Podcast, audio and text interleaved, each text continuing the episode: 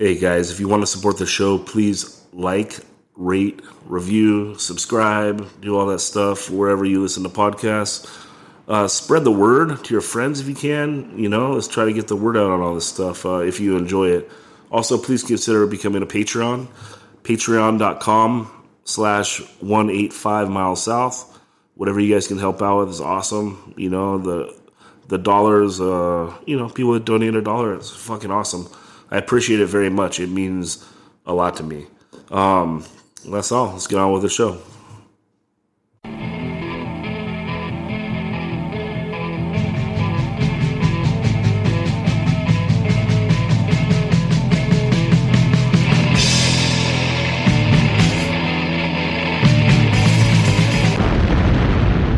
One hundred eighty-five miles south. A hardcore punk rock podcast.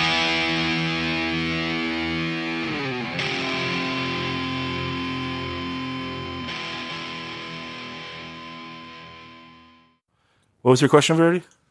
Do you only uh is it just live all the way through or you know if I say something really ridiculous are we going to edit it out if I Nah, ask you, you dude. know like your favorite Skrewdriver album or something? I got. We're already recording. I don't. I don't like any Skrewdriver albums. You fucking racist. That's right. Um, no, once I get up to hundred Patreons, then I'll I'll go edit things. Until then, fuck it. We're rolling. You know. All right. Today we got Roger Camero, my main man, uh, played in Jesus Christ, a million bands, but No Motive um, is probably the biggest, and also the Mighty Mighty Retaliate, the greatest band on earth, and then uh, also from that band we got Andrew Verity here Yep. to help uh, lube the wheels a little bit. Lord Verity. Lord Verity. Um, so, Roger, your first band was By All Means. Uh, technically, yeah, I think so. Did you do anything before that? Quite possibly, but if if you were to ask me what any of them actually were called, I couldn't. How did you meet those dudes? Oh man.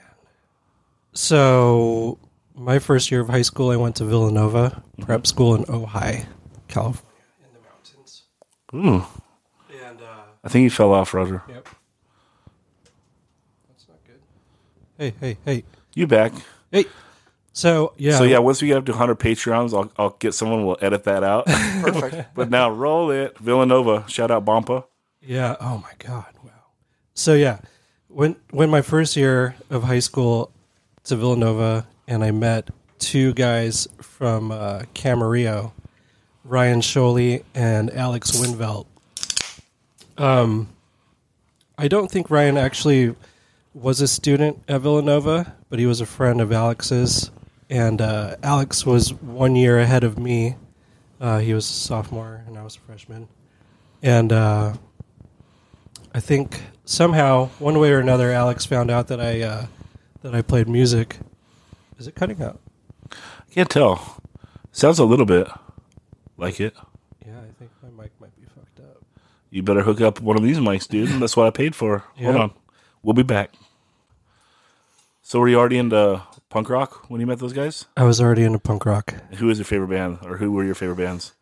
Freshman year of high school, I would say Face to Face was was definitely my favorite of basically high school. But uh, before that, as a young lad, um, my my brother Ray is eight years older than me. Um, I think at a very early age, he showed me "Rock for Light" by Bad Brains, and I was uh, floored by the sound. What age would you have been? Do you think? Oh man, probably five or six. See, I don't even think that if I was that young, my brain could process it. Like, I think that, like, I don't know. When I was 13, I could process, like, bad religion and shit. Yeah. I don't even know if I was ready for the bad brains at, like, 13. Like, it's, it's just hitting on, like, too high of a level. The the thing about Rock for Light that really tripped me out was the amount of reverb that was on the recording. But on top of that, obviously, HR's voice is out of this world. Yes. So it doesn't matter how old you are True. because it's ridiculous Yeah. either way. Yeah. and um, that band has stuck through life. Um, but besides Bad Brains, uh, Ray also showed me Dayglo Abortions Mhm. and uh, Dead Kennedys. Mhm. So those those were probably the early bands Mhm. before the whole wave of new school that you and I grew up on as teenagers. Yeah, and so that stuff hits, and you're a freshman. And what makes you decide that you want to not just be a fan, but you want to participate and and do a band? Um, well, when when I was a kid, even in, in, in elementary school, Ray and I were already playing music together. Um, but even besides the two of us, uh, some of some of my friends as a kid, we um, we did cover cover bands and stuff like that. So the idea of playing music with people was already familiar to me, and I grew up watching my brother do that with his garage bands in in high school. What like what type of songs were they doing? Were they doing like Beatles songs? Were they doing like Inagata Vida or Uh, Ray was uh, heavily influenced by our older cousin Roger, Mhm. and uh, he he was actually in the army, and he at one point somehow there was a VHS tape that my brother um, got got a hold of, and they my cousin's band videotaped them playing um, Joy Division songs, Mhm. and uh, so they're playing sick music? they they were very much into the goth industrial That- that- goth alternative That kind dark of boy shit. yeah and uh that that resonated with my brother and I pretty heavily and um so Ray was following suit his his uh high school cover band covered same bands Joy Division The Cure but also uh The Cult and uh New Order and I think they, they probably wrote some of their own songs. But the funny thing about that band is uh, Donovan Coffey of Clench Fist was in that band that my brother had when he was in high school.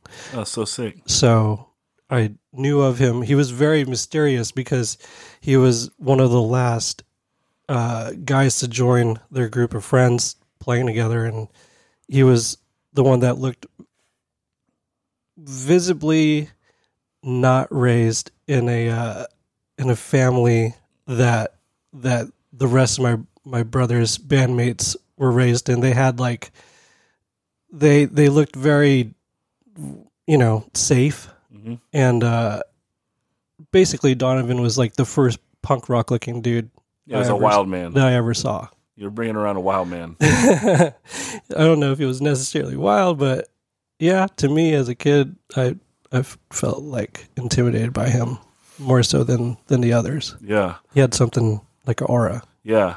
So let's jump to starting by all means, which is your first punk band.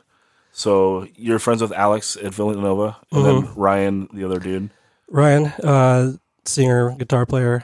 I uh, somehow we all met, and uh, Ryan had all these songs that he had written. Alex was just learning. Alex wanted to be in a band with his friends. He wasn't necessarily a musician yet, Mhm. but being in the band, he he learned how to do it. And um, Yeah, stick him on bass. yep, Yeah. he, he did it. He did just fine. Um, he had natural talent, so And he did the backup vocals too. and he right? did backup vocals. Yep. Sounds familiar. It didn't have to be this way. Yep. Yeah. Yep. Um. So yeah, I don't know what what we had for goals. I wa- I was a very sheltered young man. Um. Went to my first punk shows with those dudes. So, um, all I really knew was playing music in in bedrooms and houses, and never really tried to play real shows or anything like that. Even house parties to me were like nuts because um, basically I had to, I had to sneak out to do anything musical because I grew up in a very traditional Filipino family and um, being in a band wasn't something that my parents necessarily wanted me to be doing. Especially a punk band, yeah. right? So, uh, uh, sorry guys. Yeah, I had to sneak out a lot. to, They- to they do you music stuff. You've turned into a, a nice, a nice lad, right? Yeah. Um, but you guys actually pull off like it's kind of wild because for a lot of the mid '90s hardcore stuff, the bands didn't get around to putting out a record, and you guys are not only in that era, but you guys are young kids, and you pull off putting out a seven inch. yeah. Um, that's uh, largely due to Alex's efforts. Um, he he was probably the uh, the the biggest financial contributor, and um, well, although he didn't really write songs, he was kind of like the business guy Yeah. of the band. So if it weren't for him, we would we would never have seen Seven Inches. yeah, and Alex, he went on to what? What was a big band he played bass for? He was in Yellowcard for for a bit. And what was the story behind that? It was like the dude left, like the main dude left, and so Alex was filling in, and then then Um, they got popular, and that guy came back, and he got the boot. Pretty much.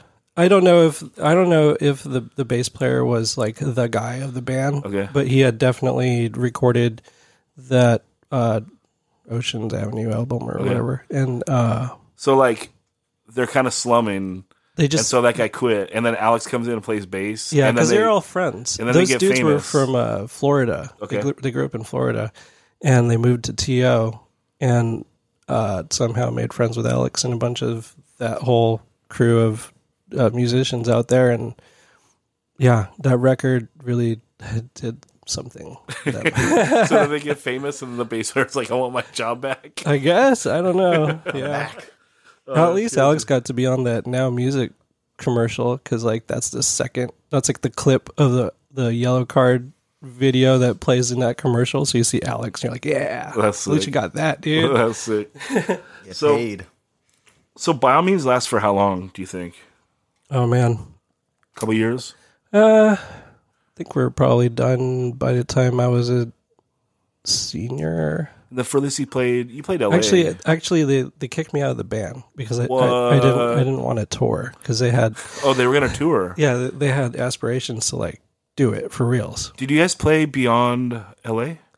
Nope. We we only played uh, living room, Ojai, L.A. Because we played the Anti Club, right? Yep. Yeah. We we actually did. It must have been like a battle of the bands or some sort of local night, but uh, we had to pay to pay pay to play this uh, the Roxy, Oh, Yeah. the Roxy too. and it's on videotape somewhere. I just don't know where it is. And then they booted you. Yeah. And then what did you do after that? Uh, I think I just jammed with my friends until you, You, joined Voice. until you yeah yeah. I don't, and that's a weird thing. Like this podcast is has been like a, a serious exercise in my my memory, and a lot of times it's just been a complete failure.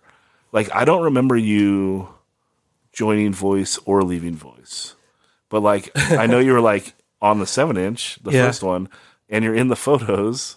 And I remember we played that weird show at your house, Yep. and but I mean that band's just kind of like uh, the living room. You played the living room a bunch. Yeah. yeah. But then, like, you weren't in the band because I remember Phil broke your guitar.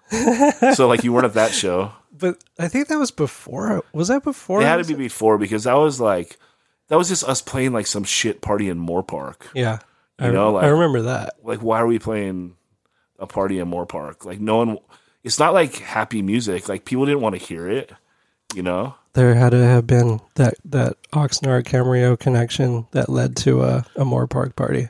Maybe. I don't know. And then I remember, did you play those shows with us at Pompous House? It sounds really familiar. those like she had like that barn out in um what would that be like it's like the first town like north of like when you come off the the 101 like cutting in towards santa barbara Not Carpinteria. carpinteria Okay, yeah she had like a, a barn up there sounds familiar, but well because unknown truth played there then that means I had to have been there. yeah because that I- was I another don't- band he did I don't think that I did not. I don't think I missed an Unknown Truth show. I think we probably would have broke up, yeah Alright. you were the glue right perhaps. um around this time you had to have gotten your first like i don't know what would you call it like a recording kit like you get a four track or something Um, well, Ray had uh, reel to reel machines since I was a little child, and my parents' uh, stereo, like the the home stereo, um, it also had, for whatever reason, back then, it had two quarter inch inputs, so you could plug in microphones. It had little gain structuring, Oh wow. and so some of the first recordings we ever did were like two karaoke mics or whatever mics Yeah. were at the house, and like putting them on each side of the room and calling it a record. Yeah. So who who did you record early on? Um, I did. Uh, there was a band w- uh, with um, my friend Ron Baldwin. I can't remember the name of that band, but that that was uh, one of uh, Ron's a, a legend tech guy out of, out of uh, Ventura now. But uh, what else? I recorded No Motive back when lived in River Ridge. Did some demos there on four track. Uh, probably every band that I was playing in did some sort of four track did any of those get on the Scarred CD, or was that after that? uh, that was never used for anything because I think the tape went missing. Okay. So the first time I remember you recording me was for that Raybeez comp. And But- I don't even remember that. But that's not true because you had to have done the second Standing Ground demo. Because who else would have done the second Standing Ground demo? The one when I was singing and Todd played guitar. Would that have been in in uh that had to have been when I lived in River Ridge. It was for sure. Because yeah, and the Raybeez one was as well. so that wasn't the same recording session, those were separate. They were separate because Todd didn't play on the Raybeez one. Oh, okay. I'm now I'm starting to have really vague memories coming back. I know. It's it's really hard, right? Yeah. It's hard. Um I, no, both those were recorded at your parents' house. Yeah. I don't remember the standing ground one at all, the demo. The Raybeez one I remember because like I think it was on my birthday. And it was it was weird because it was just me, Tony, and Chris doing it without Todd. It felt like weird. bringing back some memories. Yeah. And then like doing a Warzone song was really hard. Like I love I love that song. Like I think that other than Don't Forget the Struggle, Don't Forget the Streets, like the best Warzone stuff is the split with Cause for Alarm, like by far. I think that stuff is actually like stands up against Don't Forget the Struggle, Don't Forget the Streets. And like, yeah, we did that What Are You Looking For song, and it's like that is that song's a fucking mouthful to sing. Like I don't know if you can like realize how good of a singer Raybeez was until you attempt to like sing that song. And you had to sing it analog to Yeah. tape. Yeah.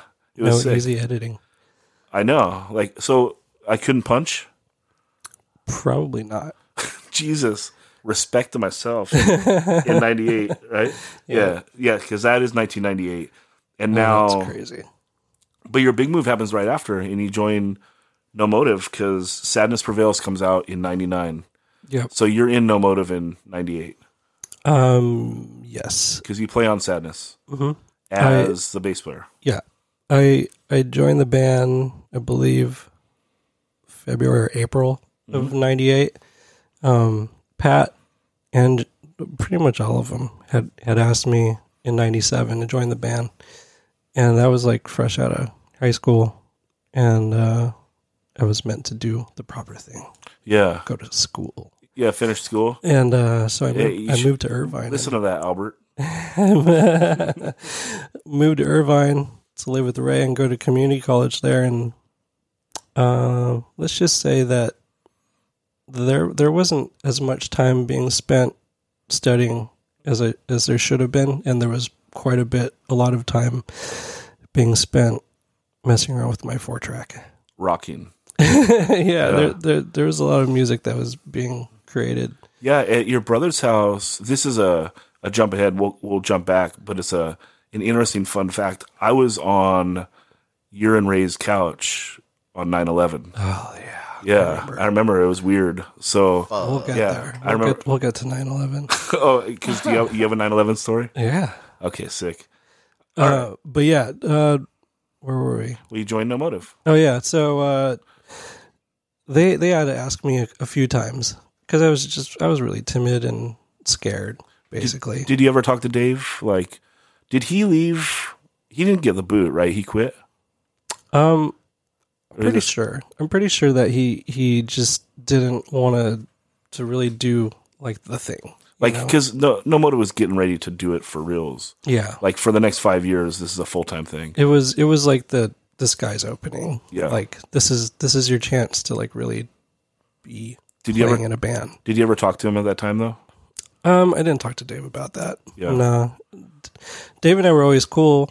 Um, but we never we weren't like tight bros or Mm. anything like that. We probably got tighter after. Yeah. So that's pretty rad that like all three of them really wanted you in because it's like you're not coming in and being treated like the new guy, right? You're being well, you're being Yeah. treated like someone that you recorded, Yeah. right? So your opinion matters. Did you did you take uh, place in some of the songwriting? Uh, not not early on. Um, I I think that um they respected me as a musician, Mhm. and and uh, they knew that I had like songwriting ideas. But I think at that point they had already between the three of them developed something um, that was the formula, you know, and and uh, I didn't really want to mess with that too much Yeah. uh, it was already intimidating to me enough to to have to attempt to write my own bass lines Mhm. because it was it was already a known thing that uh Max and that all of them wrote bass lines and like a lot of the early no motive stuff was bass driven largely probably due to all of our um shared love of ignite And- Yeah. Well, and and and they would say that in the early years, Dave was the best musician in the band. yep So it's bass driven for that reason. i think max wrote a lot of those bass Yeah. lines though Yeah. It was like Dave was Dave was like the perfect player, but I don't know if he was necessarily the writer of a lot of those cool bass lines that they had back in the day. But But Dave Um, played the lead on Remember. did he? Yeah. Played Max's guitar part. so uh, this is way in the no motive weeds. Who- Where the real fans at? Where the real right. fans at?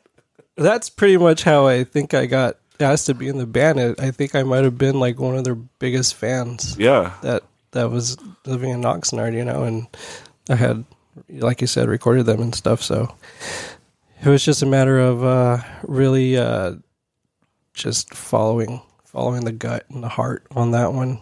Yeah. Separating yourself a little bit from your parents and then Yeah, just kind of going for it, like a, a real break free moment. it was. It was. It, I had to. Yeah. There was like it, I knew back then, even as like a seventeen year old, like I'm going to fully regret this if I don't at least try. I mean, it was it was served up on a plate for you. Yeah. You have to do it or not because Mhm. like they were gonna everything go for it. like at the at the time that they had a, really approached me they they already had the ball in motion quite a bit they had signed a vagrant they had already recorded something for the first vagrant compilation Yeah. and so i think they might have already had the good riddance tour booked which Mhm. was in october of 98 and Yeah. that was the first real tour that any of us had gone on And that tour happened before or after you recorded Sadness. That happened. Ooh, that's a good question.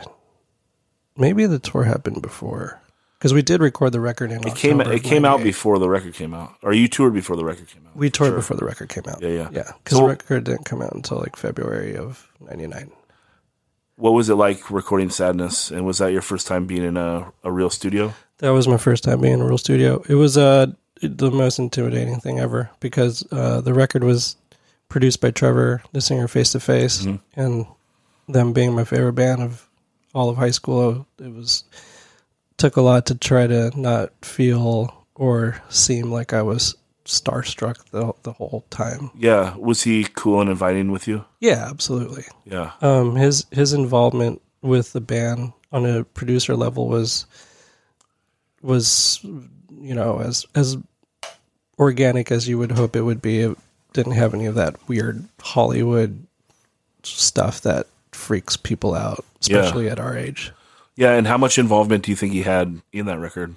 Was he pretty hands off or was he hands on? I think he helped a lot in terms of uh, Jeremy's vocals. I think he helped him kind of shape what became the Jeremy's style. He had already gotten something on his own, but I think Trever really helped bring bring that out. And uh, I honestly can't really recall how he might have shaped songs, but I for sure he since he's a guitar player, he had to have had a lot of a heavy hand in guitar tones and getting the guys to do certain things on Yeah. on that record, which is crazy because I'm um this is the this year is the 20th anniversary of Sadness and um Armand and I uh, transferred those master tapes to Pro Tools um, a few months ago, and I'm remixing the record now for like a reissue, re-release anniversary thing. And so it's really trippy to listen to all these tracks by themselves. Now. Yeah. because the whole entire record was recorded to tape, mixed from tape, didn't hit digital until they made CDs or whatever. You know, So you're listening to like your isolated bass tracks. listen, yeah, and it's crazy to see how because we recorded it to two inch, twenty four tracks maximum. Like nowadays, I reach twenty four tracks on a demo. Yeah. You know, so um, hearing one kick track, one snare track, and that's like my only option for Yeah. for for mixing. It's crazy, and makes you. It made me appreciate more the the mix that they that they got. It's definitely fun to to mess with with the album now, mess with the tones now, but um, You turn max up, fool. yeah, right. All kinds of stuff that get needs to get turned up. So then you go on your first tour.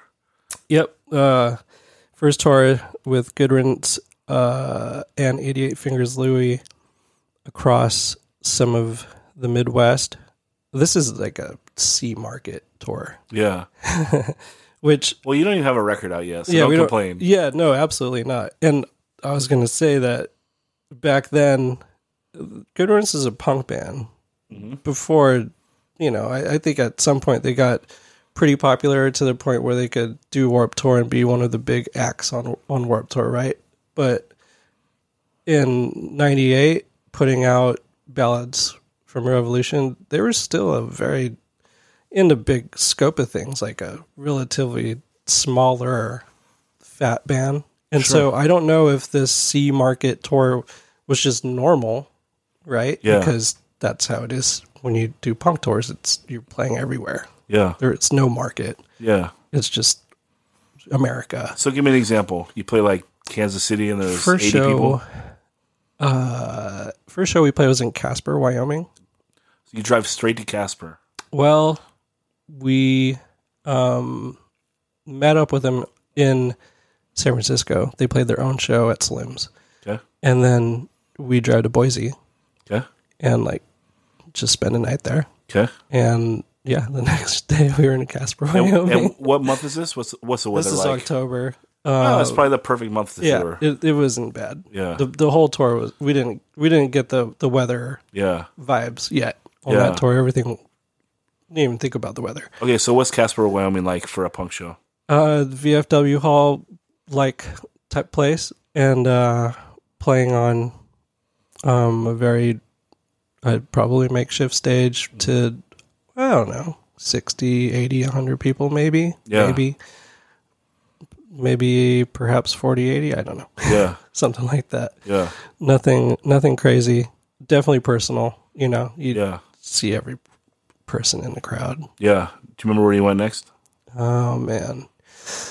From there, South Dakota probably. Yeah, Rapid City, South Dakota. We played I think the venue was possibly a bar. Didn't you guys end up having like guys kind of always went to South Dakota and always did pretty well. That was like a random spot that no motive did well in, right? Yeah, I I don't know if it was birthed out of that one show at Good Riddance, Yeah. but for whatever reason, when we would go to South Dakota, Rapid City, Aberdeen, people would party. Yeah. shows. It was crazy. That I don't. I don't know how it happened. Like, it got to the point where one of the tours that we we had, we had made friends out there, and uh, they they threw an after party sh- uh, after show party for us at one of their houses, and it was a rager. Yeah. And we're like, this is so strange. It's just weird how, you know, different cities they connect with different bands. Yep. And whether it's a vibe or it's a moment or Yep. who knows. Absolutely. But it's it's probably the greatest thing about touring is like finding kinship with like-minded people in different places around the world. and in in the case of case of of our band, we've we've made some friends long long ago that we still talk to, Yeah. still keep in contact with. Some of them have moved out out here from uh, from other states. It's cool. So, did you get to know Good Riddance and 80 Fingers Louie well on the tour? Um, yeah, they they were they were both very personable bands. Um, obviously Chuck is notorious for being like a a tour uh tour entertainer. We'll just say that. Did you have Joe with you? We did have Revis with us. He was he was our uh, our our our guiding knight. he was there to make sure we uh we didn't fuck up. Don't fuck up, fool. Don't fuck up in front of Revis. yep. Well, that's rad. And then you come back, and then Sadness comes out. Sadness comes out, and uh, I can't remember now if we just were immediately uh, greeted with a, a support tour from Face to Face or not, but I think it was either that or we did our first American tour by ourselves. I'm pretty sure we did a tour with Face to Face because I'm pretty sure we, we got a fair amount of spoilage right off the bat, and and our tour um our tour experiences were were bl- like we were very lucky. Yeah, so let's compare the like compare them against each other. The face to face tour versus the Good Riddance City Fans Louis tour. Well, it's funny you bring up the weather because this face to face tour, I believe, started in the late spring, perhaps, and uh, the first show of that tour was in Texas, in Austin, and I'm pretty sure we drove straight to Austin, and uh, that was the first time uh, we literally drove straight to Austin. Yeah. We didn't stop. So that was the first moment of my life waking up in the van with all the windows up at 7 a.m. in the morning, and it's like literally 100 degrees inside the van, Yeah. and we're all just dripping of sweat. Yes. And that that moment, I woke up. I'll never forget. I I finally questioned what I have been, what I decided to do with my life. I I, I was really uh I was really taken back by that. But you had a nice van, right? Like your van was reliable. It was. You bought like a newer van. Like you were able to use the Yeah. AC and shit. Uh, yeah, I think it, it. I mean, it was a conversion van Okay. from from the '80s, so Yeah. AC worked, Yeah. but it wasn't like no, no, no, an no. Econoline that has the the AC ducts that smash everybody. It's not like that. So, in summer, early uh, late spring, Texas, it was it was miserable. It's like legit hot. And for like coming out of California, you oh, know, I I had the, funny thing is that I had gone to the Philippines pretty much every two years of my life since I was born. Right. So I know what heat is like for real, you know? But for whatever reason, just that feeling of waking up in the van like that, yeah. uh, it's unforgettable. Yeah, well, maybe that's because when you go to the Philippines, you step out of the airport and you're like prepared for it. Where Yeah. like This was you know just a you're, shock. you're waking up in the same exact circumstances that you were in yesterday, but it's 30 degrees hotter. Yeah.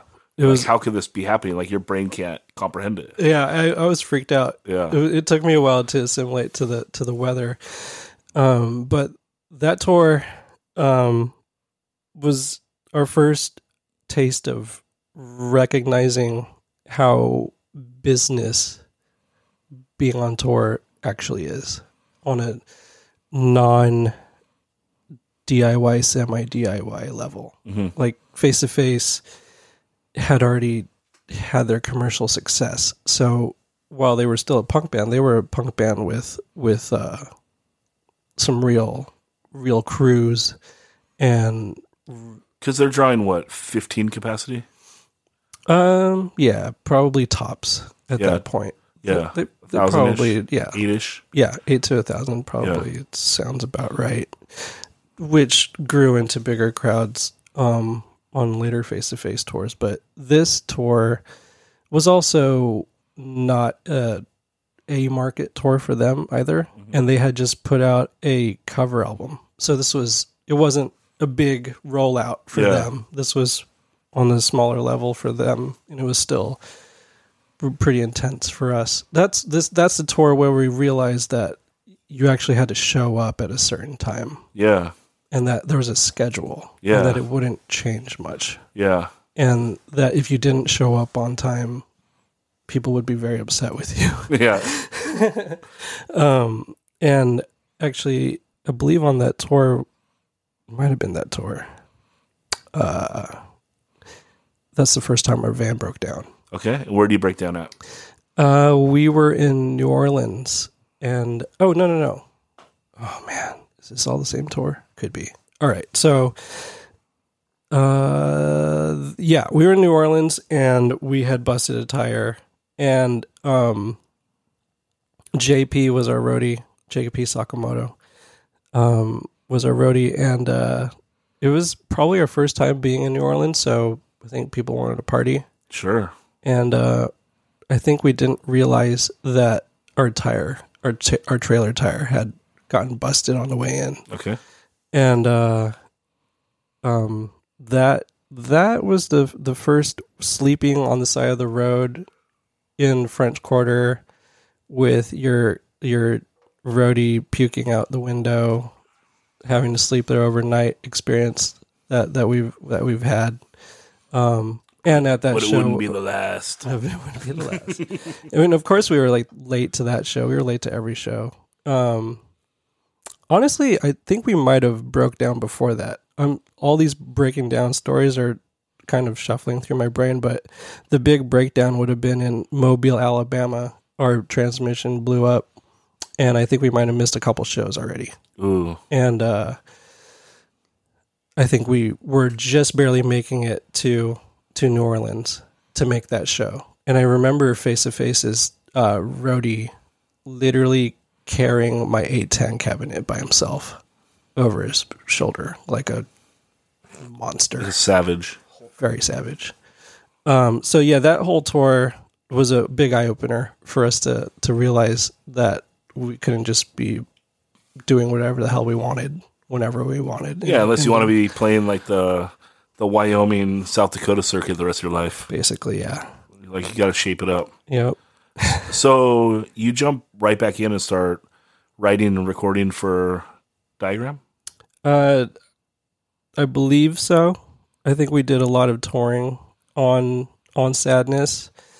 Um, They're only two years apart. The records. yeah, So you toured a lot. Toured for a year. I think we we toured pretty heavily on that record. Yeah. we did a lot of support stuff. We did we did uh some some headlining stuff, and then uh, yep, uh, Didn't didn't you guys get robbed one night while Max was actually sleeping in the van? we got oh yeah that time. That's later on in the no motive uh time timeline, but yes, that Let's, did let's, happen. let's tell the story so we don't forget.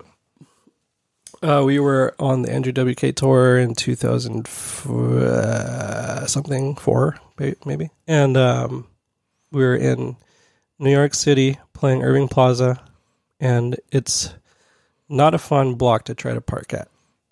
Um, somehow we got stuck parking in like the red or something like that. Oh wait, maybe that's a different band. I think we found a parking spot. Anyway, we were parked, luckily, right outside the venue. Like you go out of the dressing room, exit, and our Fa- van fancy. is right there.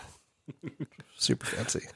Um, and uh, that's funny because I'm thinking about the time that Nick Grande had to drive around in circles while the Warriors played at Irving Plaza because they didn't have anywhere to park. The whole the whole show. Literally the entire entire set. Grande drove around in circles. And here's no motive. Just with the front parking spot to later be rele- revealed why it sucked. So he was asleep in the van by I don't know, eleven. Max is sleeping. Yep. With his girlfriend at the time. They are asleep in the back. And I think we over the years just assume that if the door of the van's going to open, it's one of us opening it. Yeah. Why would we ever wake up or check every time the door is being opened? You Yeah. know? So I think this is the case of one of that happening. He just slept through it because it was a normal thing. Yeah, and they lifted all kinds of stuff. Like we uh we rented a Bandago band. Yeah, I think that's the name of the company, and uh, they stock them with Xboxes and like screens from that hang from the top. They they took both the Xboxes. Jesus. Um, I think all of Max's clothing um, our manager Kent, he got his laptop stolen and uh, his personal stuff as well. So that was Yeah. the second time. The only time that someone tried to rob us, we were in Vancouver. We s- we spent the night. I feel like we spent the night outside of Aram's house, and it was like in the morning, I think.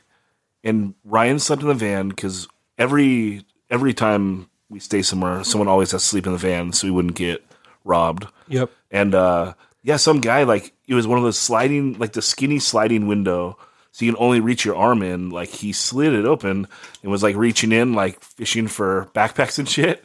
And Ryan just beat the shit out of his arm with like one. We used to carry those grocery dividers. Yeah. you know, like the rubber Oh, yeah. grocery dividers, because Will no one, you up. Yeah, stick. yeah, no one would know that it was like a weapon. But like, yeah, he just beat the shit out of this dude's arm. Like that's it. He didn't get a backpack. Fuck out. Get out. So Amazing. yeah. Yeah, the the robbery thing has followed me, unfortunately. But yeah. When else did you get robbed? Uh, the first No Motive tour, our first night in Canada, I think Max might have talked about it. We got robbed in Winnipeg. Luckily for us, the very kind people over there um, got money together and tried to help us out as much as they could. Learning lesson that we obviously didn't learn from. So you do all this tour and you come back and now you're approaching your second album. yeah, Are you going to start participating more in the writing process of this one? I think I might have wrote one song on this record. Okay. Um, And how do you attack it differently? Because now you're like, No Motive changed their sound on the last record. Now you're doing a second record. You're settling into the style. You have you have to have more confidence because you've been touring off the record, feeling good. yeah, Um, I, I I think that we, uh, as evident on Sadness, there being only two fast songs, that was uh, like the the big change, right? Because the band had already released a, a new school punk record that was real fast, and uh, the band's origins were extremely fast. yeah. Um, but I guess that maybe our surroundings helped shape where the band was going because Well, those two songs are kind of out of place on that record anyway, don't you think? yeah they're, they're they're the oldest oldest songs that made that record Mm-hmm. you know they were those songs were being played before I was in the band so it all makes sense right um so with, with diagram I think our our that's when Blink 182 broke right Okay. um, and pop punk really, really started taking off. And I don't think it was a conscious thing that we were like, let's be poppier. Yeah. It- it's just those were our surroundings. We we had been playing with with new school punk bands. Yeah. That's like the world we lived in, right? And it was either that or or like the the like second wave of emo or whatever. Um, being on Vagrant uh, was just kind of, I don't know, ironic because it wasn't like we were trying to make music that would fit that record label. Um, and and the and the label was signing all kinds of different sounding bands. So, um, it was an interesting time because pop punk was just really really going for it, and I think at that point in time, um, we we were just taking whatever tours would come to us, you know. But those tours were were well, it's hard to remember now, but I think we did like a couple strung out tours, face to face tours. We played with Unwritten Law, um, MXPX. So like the world, and and we played with Blink, and so that whole world was obviously influencing us, and Sure. and I think that's why Diagram is a is a popular record as a whole, but um, that's that's I think that's it for that. I'm not really sure why else it would have been so so poppy. I think also Trever produced that record as well, and he, you know, I think he's always at some sort of pop Trying to up your melody game. Yeah. Um, so that's kind of the timing of all that was was uh, kind of perfect, I guess, because that led to yet more support tours. Yeah, because that record is received even better than the first record, yeah, right? That- that- popularity wise. that was the the record, I guess. That um, I remember reading something like on OC Weekly or one of one of those old uh, free mag- Mean Street or something like that. Like Mark Hoppus had a top ten of two one, and Diagram made it to that to that list, Sick. and we're like, oh, we we made it. but yeah, that was uh, it was interesting. Hey, Verity, shut the fuck up. Hey, I don't. I'm just. I'm listening in, man.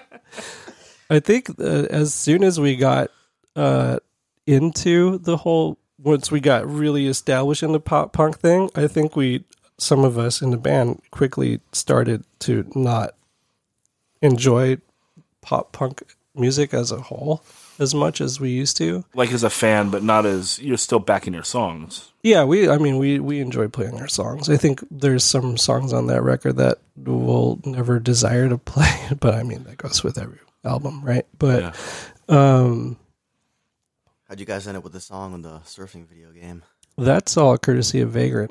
They they managed to get us on Transworld Surf, and uh, got it got us a lot of attention. And is that a song off this album? Yeah, there's two songs. Um, "Give Me Strength" and uh, "Going Numb" are on that video game, and it was a popular game. There's Yeah, I heard about the royalties. definitely uh, or lack thereof. I think uh, for whatever whatever amount of money we spent making our last record on on Vagrant, I think that we'll just be uh, perpetually in debt, and we'll just be paying that off by our royalties that came that we never saw. that music video. Brand new day. Oh wait, no, G- wait, what music video did we make for? On the third record. Oh yeah, That's a oh hell of that, a video. yeah, that's a yeah, it's a That had to Yeah. be a, a hell of a budget. Yeah, that was not a cheap video, and it couldn't look any more extremely dated for early 2000 album. Oh man, it's crazy. Like, you're playing in front of a volcano or something. dude, like that usage of the green screen couldn't have been any more dated Yeah, than if you like if you watch that video now. It's hilarious. that song's a ripper though. Yeah, it's So after Diagram, I've been looking through the, some of the stuff that you recorded. You've now moved your studio, like that rehearsal space in Ventura. Yep. You're set up there. we did we did demoing for both those vagrant records that we talked about Yeah, i recorded warriors war as hell yeah. You do the final in control record Yep. in 03, and then the the little seven inch or EP thing, kayfabe memories. Yep. Um, and then yeah, you do the Warriors in 2004. and i do vendetta a couple times oh wait no we do one vendetta record When is a vendetta? Was that uh 2003? Yeah, it had to have been right then, huh? Yeah. Because we start. I, oh, we. So now we got Verity. We we skipped the, the start of, of Retaliate. Uh, right. Yeah. 'Cause we recorded 02. demo uh, at the spot in Ventura off Palma. That's right. We Oh, did a demo. yeah. And oh yeah, okay. So this is funny. You're right. So that you you're in there in 02 because Retaliate does a demo, and this is really funny because Matt couldn't play a fast beat. Oh, that's right. Right? Backwards. Yeah. It was, yeah, it was backwards. And the retaliate on that demo, we have two songs of the fast part, but after the fast part, there's a break. And remember, Matt couldn't do the fast part, so we were gonna have Roger play the fast part, and then Matt could jump in and play the slow part. He wouldn't do it. And Matt's like, "Hell no, Fuck, no. That was like the first stand like Matt took in his life. Ever. You, know? you, guys, you guys always pick on him and shit, and he was like, "Nope, I'm doing this." Yeah, he did it. So yeah, that's 02. So you're in there in 02. i've been torturing matt since 2002 Absolutely. Jesus. it continues tonight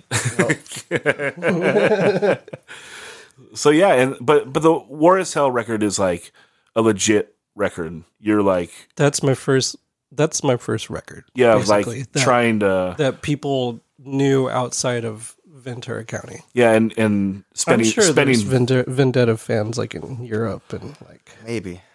We'll see. but you know, Well, that In Control record doesn't sound great. man. I mean, I'll just go ahead and say that I don't think that I made anything sound good until like the past f- five years or something. but what about no? But the Warriors record sounds good. It's a legit LP, no? yeah, I mean, for the time and how Well, much I, I mean, experience I think had that the first the first Retaliate record sounds great. It sounds like beefy, right? And that's 06. Yeah, So yeah. that's two years after the the Warriors. But let's jump into the Warriors. So yeah, you're okay, um, because this is a band that matters a lot to you. Even you've been in and out of the band. You've engineered everything. I mean, thanks to thanks to Motive and the Warriors, the both of those bands have allowed me to do a lot. The the Warriors Traveling the world. Warriors got me overseas. Yeah. Like no motive, we we saw America and Canada more than I could ever imagine. Right, Yeah. and we got to play Hawaii and just those are that that's that band and and getting my my touring life underway with that whole experience was perfect. Pretty much, you know. Mhm. Um, and in the Warriors, uh, being and I I knew Javi since he was a little kid because he was very close friends with uh, Jonathan Huff, who is younger brother of one of my good friends, Kyle Huff, and we all went to Santa Clara. So I saw Javi grow up basically, and we all we always knew that we had this shared musical thing going on. We were all part of the same uh, punk hardcore community, and eventually he uh, hit me up. He he kept me in the loop about the Warriors, but it wasn't until they were going to make War is Hell that he hit me up seriously, saying, "I think it's time we we work together." Well, he didn't join until maybe right before that, right? Or maybe was he on the seven inch before that? I think he was he was Okay. yeah he he was there through. I I I know he's not an original member, but he's basically an original member. That's like Well, he's an original member from when they were good. from when they were established. Yeah. when they like started recording. Started right? being like a, a respectable band. yeah, Not like a, they weren't a demo band. Yeah, basically. Yeah. Um, but yeah, that that band, uh, I was lucky. I've been lucky to to stay musically active because of because of that band, and obviously the the all the other bands. But um, they've they've continued to uh, present new experiences that that like I have have not experienced before. You know, like this last Warriors record that we made. Um, this is the first time venturing into trying to make some sort of documentary or being at the helm of of making music videos. You know, Yeah. like this last Warriors record is the most DIY thing I think we've ever done as a whole.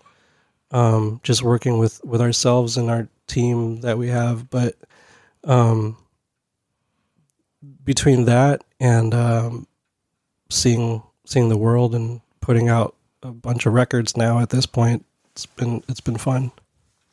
And yeah, I haven't um, haven't been in the band the whole time, but I did uh, produce the first two records, and then I played on the first uh, Victory release, and that's uh, the one album Cameron Webb produced. Um, which that experience was one of the most uh, eye-opening, uh, educational recording experiences ever. It, like, Explain why. I I had gone to so Motive stopped touring in 2005, and I moved back to Orange County to take um, recording, uh, like a recording course at Long Beach City College, and um, I just wanted to know like the technical things about recording, and and that was that was an awesome experience. Made some great friends there, um, but it wasn't until I worked with Cameron and he had this was my first time being enough of a recording engineer to to be able to pay attention to see how uh, the people working in the studio, like working with Trever and Chad Blinman, the engineer of It was the. too early in your career. It was too early. I was too worried about being a bass player, and um, and then all the records that we made, that I made on my own, it was just me, just trying, you know, Sure. just going with it and trusting the gut and all that stuff. But but this is you know your shit, and you're watching a guy that's better than you. yeah, uh, I mean, this is where I'm honestly where I'm starting to get a feel for things because Okay. before before I went to recording, before I took recording classes, I literally had no idea anything other than just listening to what sounds were being made by me twisting knobs on stuff. Sure. like I didn't know anything technical at all. Um, way ignorant, and uh, recording school kind of helped enhance some of that stuff and um, th- that's when I learned how to use Pro Tools. And right around that time, uh, I record. I worked with Cameron, who was heavily into Pro Tools. He was the person to, that showed me how to edit drums. Like that was my contribution as an engineer on that record was editing some of the drums or like engineering some of the guitar recordings while Cameron would go record Marshall in the studio. So uh, it was it was I learned a lot, and um, that's probably been the mo- more educational than the the two years that I went to Long Beach City College. That one record. That one record. That's insane. And that's in 2011. So we jumped way ahead. That's in two thousand seven or nine. Which one? What record? Gen- did genuine sounds of outrage. Nine, I think. Oh, Yeah, yeah. I forgot how to. I forgot to put it on the list. oh, it's all good. It's on the list that It's I forgot. We got it in there. Pictured. Yeah, I thought that was the see how you are. No, genuine sense is is me on bass and uh, um, Cameron producing, which I believe after that tour, um, after I played bass on that, Danny uh, Lopez joined the band, and then eventually uh, there was like a situation where he couldn't go to Europe, and so um, I I got to go. It was tight because it was my first time going to Australia and in Europe with Parkway and uh, Cancer Bats and Comeback Kid. Is that when the when the girl asked to get it chucked in a shitta? Um, that might have been uh, just a really famous story that we learned while we were in Australia. Yeah, Learned. So, so what? What? What? what uh, what year did you go to Europe the first time? I think that was uh Oh seven. that was 07. When did we Was go? it before or after Mexico? that was after Mexico. After 2007 is one of the greatest years of Well, we, my life. we go in Oh, yeah. 2008, I think. No, it was No, it was 07. Oh seven. Yeah. Okay, I, I had to go back and like look at the Facebook photos. I thought it was 08. That is my favorite cluster of time. The uh, fall of 07 into the winter because we went to Mexico, which was fucking tight. That was awesome. Um, That was a whirlwind, huh? Oh, yeah. It was it was wild. It was one of the first tours that Renee did. Respect to Renee. He's been uh, doing those Mexico jaunts for American bands now Still for going. What, 12 yeah years twelve now? years Yeah. now. Because we were one of the first ones that went, and uh, cheers. Yeah, and it was Remember how much walking we did? dude that day. Mexico Yeah, City? I tell people that we walked for like literally 10 hours straight. we had to have because we we played Tijuana on Friday, and then we flew from Tijuana to Mexico City overnight. And so we got to Mexico City. We didn't fly into Mexico City. We flew into like the little airport outside of town. Right. Yep. It's up on the hill. It's the mm-hmm. other little one. We Everyone- drove in. Yeah, and then we Saw all drive the nice in. houses. Yeah, that was weird. Like all the the man on fire type houses. Right. you know yeah and we i mean we showed up at like five in the morning and so we walked all fucking day right Literally. yeah because and we got drunk out in front of like the government building Yep. like in that little bar and then we went to the club that we didn't get to play we went to the other club that we did Speaking of play that, remember what happened to us at that first venue we were supposed to play? Yeah, there was like still water on the floor of this is all concrete, right? It was fucked. it was like right where the pit would have been it was like it was like a puddle Show up to the show. There's no one there. And we're on the a show. stage. You Well, and I are standing on the stage, and some dude crawls out of the wall. Yes. Oh, we went to go take a nap. Really? We went to go take a nap. You guys are napping in that room that we took that photo, right? And there's like people like rappelling down the walls. And some guy Singing, like, a zombie table, and a table flipped over on the floor, and I'm just nodding off. And I thought I was sleeping in and out, and all of a sudden I see the table on the floor pop up. And at this point in time, now I'm just scared. I have my eyes closed, yeah. kind of faking sleeping, and some fucking maniac came out from some floor below us, and he starts singing "Disarm" by the oh, Smashing Pumpkins. That's right. I'm looking at Roger. Me and Roger are both fucking kind of weirded out. I don't remember that guy just disappeared back Didn't down he there. speak perfect English or Yeah. something? Dude, Like- it was it was fucking that was real weird because that was like it felt like a crazy like squatter house. Like it, it felt Right. like a like a like very like dark carnival. It was like, weird. Fucking, uh, there was some weird things going yeah, on in there. it was man. fucking weird, right? But Yeah. dude, I walked like two blocks down the street and I was like inside a Barnes and Noble. Ah, Yeah, like yeah, there was like a nice ass bookstore like two like two blocks away. I was like, Should have napped there. I know, literally, like I went and had a scone. You know, it was sick. And then we go to that we go to that other show play. hall. Yeah, and this is after walking around all day, being drunk, like sobering up. And remember, like I was like I fell asleep on a couch, and I wake up and like there's that fucking big old fat guy like on top of me almost. Like I don't. yeah, he's like you. I don't like you. I'm like what? Remember, they weren't going to let us play that show. Oh yeah, I mean that's a that's a crazy story. I don't I don't know if it gets told here. Nah. Yeah. But we did play on a stage, and I did break the snare stand, and a nice human being held the snare for me while I smashed it. Yes. It was terrible. I played out of a combo amp. we played.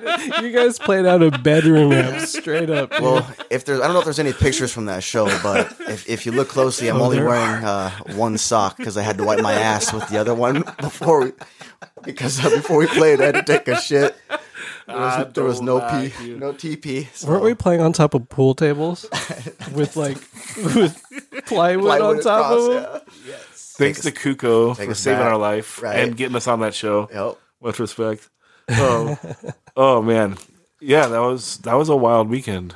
Yep. I can't wait to go back. Yeah, I can't wait. We're gonna do it, right? Oh. Yep. Ho- hopefully, right around the time this podcast comes Right? out. That's what's up. Yeah. So Yeah. After that tour, I got to go to uh, Australia. so rad. Yeah, and then after like that, literally went. We went from Australia to San Francisco to Frankfurt to to do another tour. So that was, and then after that tour was over, I went to the Philippines with with my family.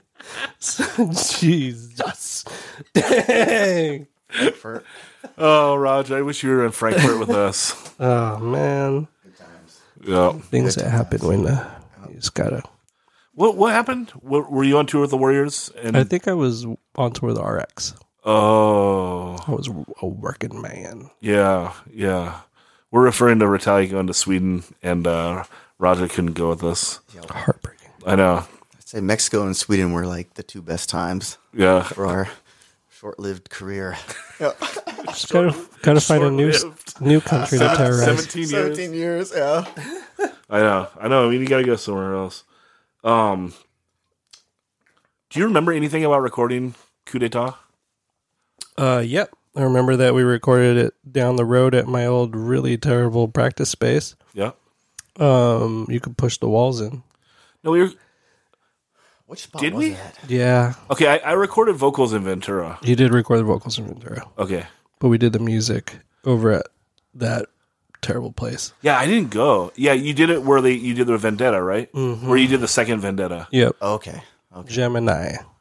Yeah, because I don't think I went. Very great ran place, just actual terrible rooms. But yeah. whatever. Made some records there, all of which I wish I could go back and remix. Real bad. You got the You would tracks. you would you would remix remix Coup d'etat? Yeah, if I could, I would. I wouldn't. I think it sounds perfect. It's literally triggered drums. There are no real drums. Yeah, that's cool. Matt wasn't that good. Matt, Matt wasn't that good yet. Punch him in. So much learning that we did together. Yeah, You guys are my guinea pigs. yeah. How would you juxtapose recording that record versus We Are One?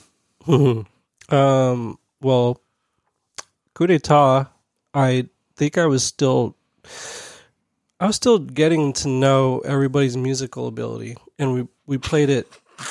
what? How, how would you grade Verity's musical Looking at ability me for Zach. in 2019? Well, he wrote some songs. Ah, wrote some That's songs. some fucking songs. oh, some songs, you know. But yeah, making coup d'etat was. I I was just trying to figure out how I could make things sound as relevant as the other things that were being the other albums that were being recorded in what 2006, Yeah. and like that's probably around the time triggers were starting to be the norm, mm-hmm. and I had literally no idea what I was doing. And so that's why it sounds like that. So when it came to We Are One, Well, that was Frederick's favorite album of 2006. Remember he told us that when we were in Sweden. He's like, "Coup d'etat, best record 2006." I was like, "What about We Are One?" He's like, "It's, just a good record." People have some funny taste, man. You know, you'd be somewhere and your least favorite song off your album, someone will tell you that's my favorite. Yeah, Fuck, God, I don't even like that song. the lyrics, bro. That's right. true. um we are one i had recorded a bunch of records that were uh sample heavy a lot of so i think at that point in time i got burnt on the wor- world of samples and i didn't want to do a uh you know part two of what happened on the first record. And so um it was in my head that we're gonna make that record sound more raw which I yeah, that's more raw. That's why you let me record bass. You, you, you played bass on the first one though, right? Oh, But it's just all like it's, don't think he played bass on the first No? one. I think Andy played bass. oh fuck! I can't take the blame for that one. Wait, dude. did did Charlie play guitar on the first Retaliate record, or did Andy play all the guitar and bass? I don't know. I don't think I went Andy did because it you guys fucked up some tempos. Oh, but then. I couldn't complain because I didn't go. right? Yeah, no, Andy. How on I think, earth yeah. did that become okay? what do you mean? Like we This was supposed to recorded be that fun the band. music of Coup d'etat, and you weren't there. I I don't know what was up with that. Like, was I just busy? Maybe. I don't know. That that seems really dumb, right? it's weird. Are you Yeah. sure you weren't there? Yeah, because like, uh what is it? The fucking Oh yeah. There's like a couple songs that are too right. slow. Like the Our hate breed song should have been different. yeah, that should have been more up tempo, and then the breakdown on Infamy should have been like more up tempo too. It says Mass playing to a click track, right? But whatever, Hey man. whatever. Rec- records are just, you only played bass on the second record.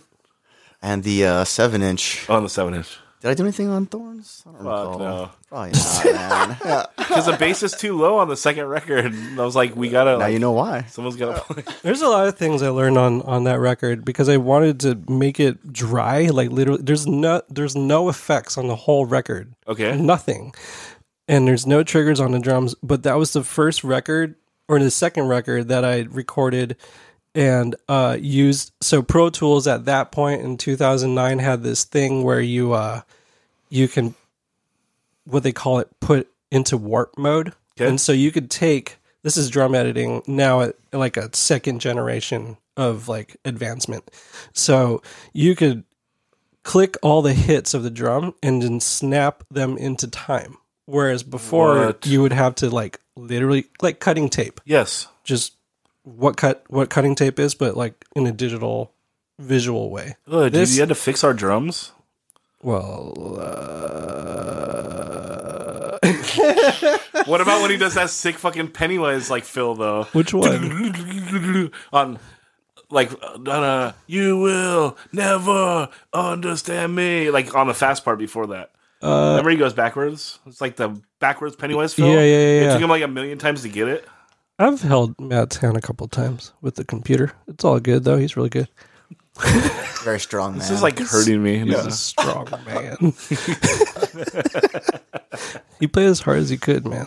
you Um, played as hard as we could man he uh, no, Matt did great. It was just I had this. I still do have this obsession with like perfect tempo drums, Mhm.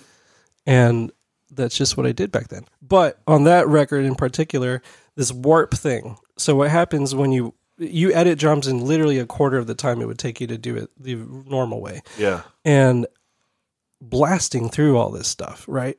and I go to mix the record finally, and at that point I realize every time you hit a cymbal, the the decay is totally jacked up. Mm-hmm. It doesn't sound normal at all. Yeah. it's changing the artifact of of the actual file, and so if you listen to We Are One, there's hardly any symbols in there for that reason.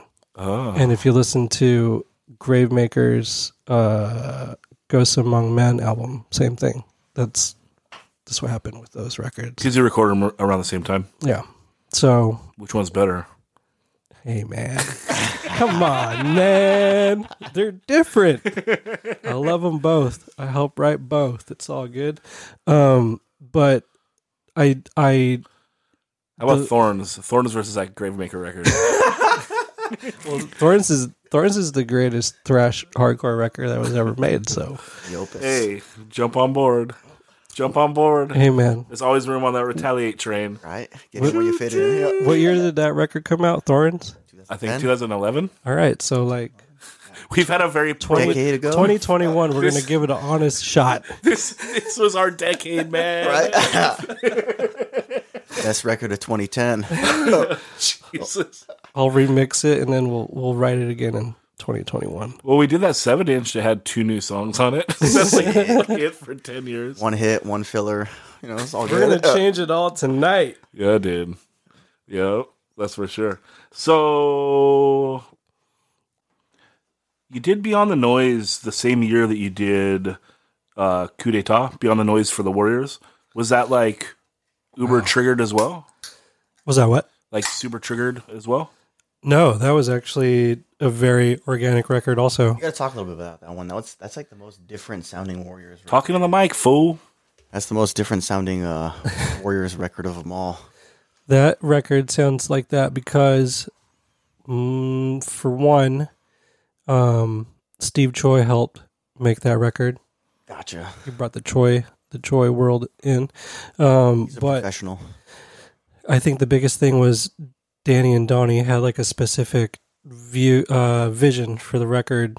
Um, I believe that that record to them was basically a tribute to Siddhartha, the book, and so everything. What is that?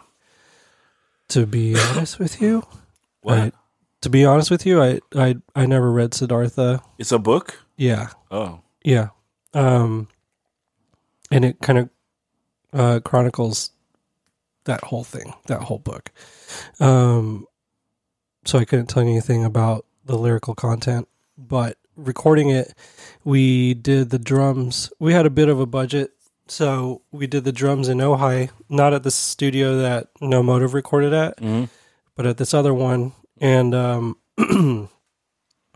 uh, drums sounded different because they weren't recorded in a, in a rehearsal space, but everything else was, and it was recorded uh, at Gemini, and um, that record was interesting because um, War is Hell was.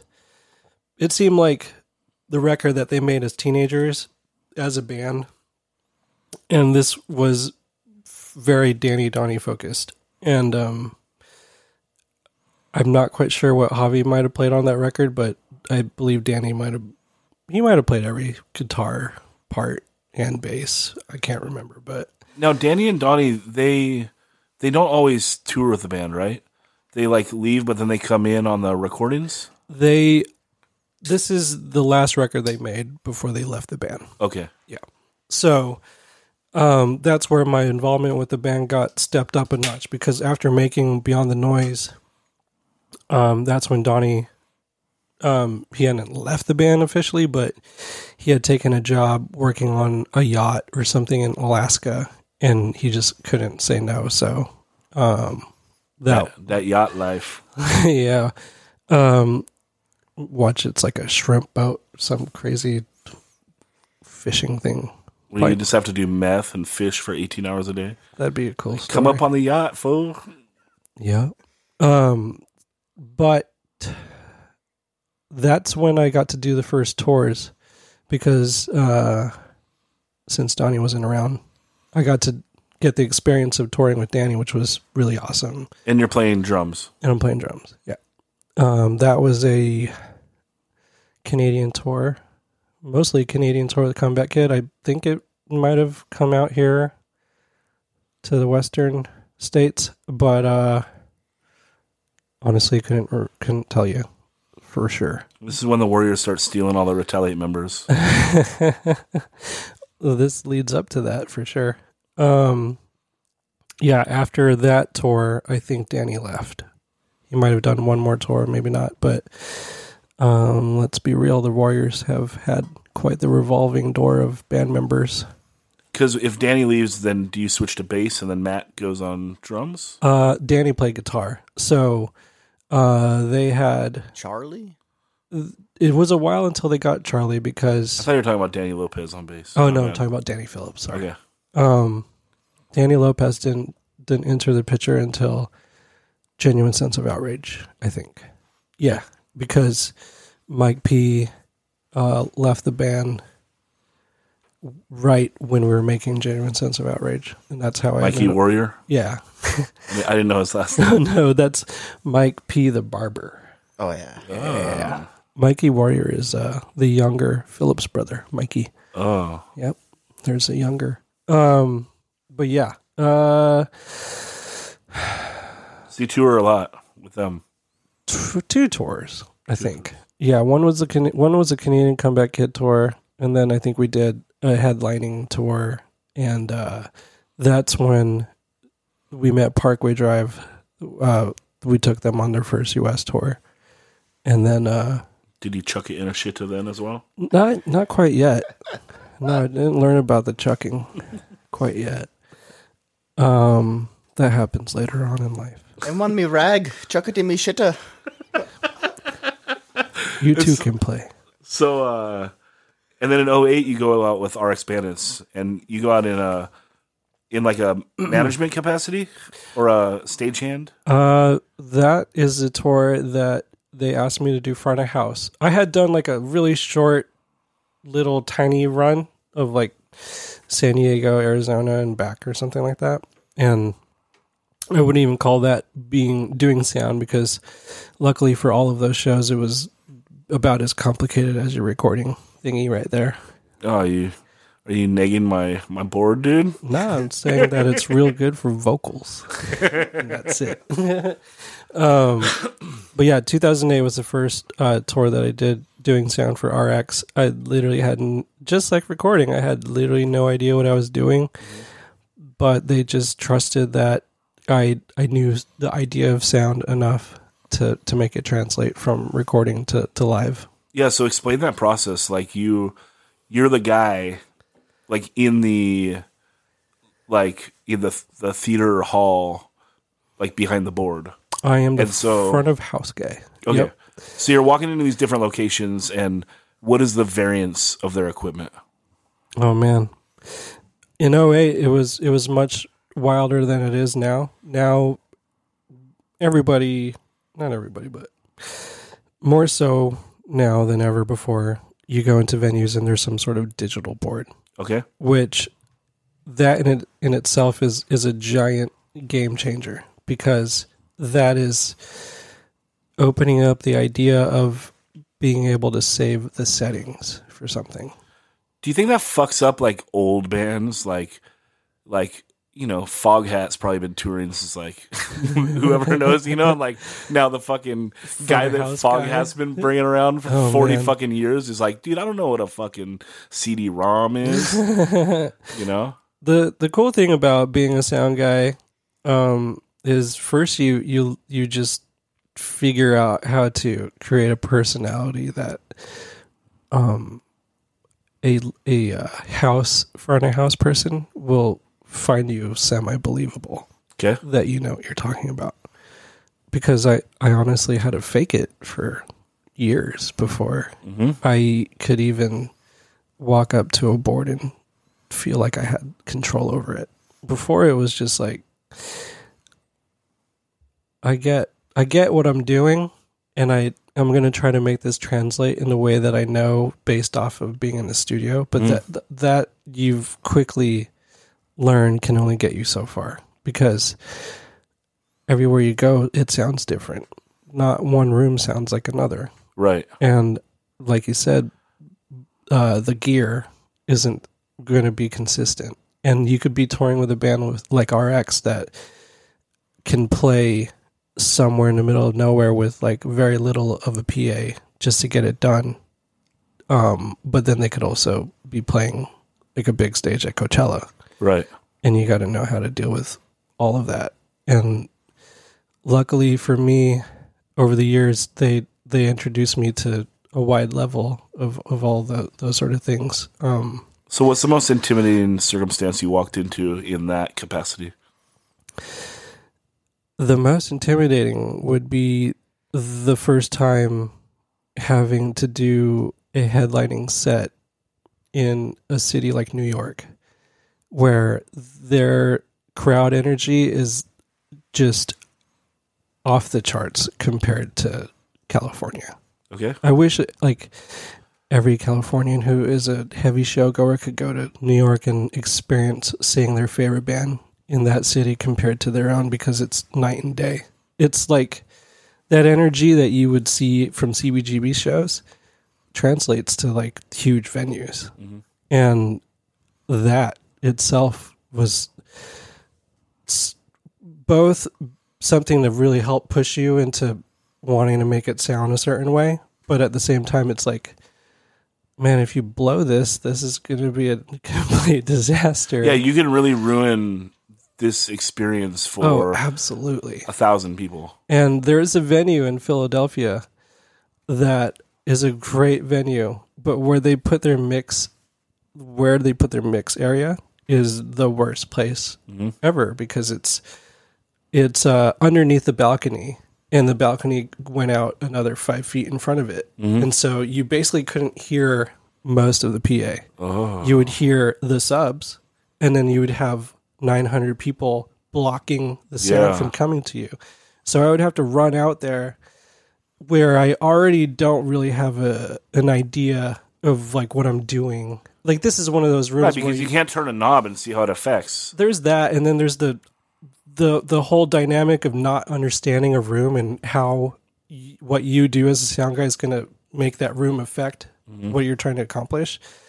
There is, I probably mixed at the TLA four times, and I swear, like the first two times, there that place was like kryptonite to me, and it it meant so much to finally have a good mix there that I like had a moment Yeah. because it was the most defeating place to ever do sound. I was like so incredibly upset because like New York, Philadelphia's crowds out of control. Like they're just party animals. And I the I'm doing the worst thing, you know, making it sound questionable. in- Yeah. In, my in my ears, which I'm trying to be lenient, you know, and in in that, but um luckily after years of being thrown in the fire i think i i got a grasp of what what i needed to do for for that band in particular.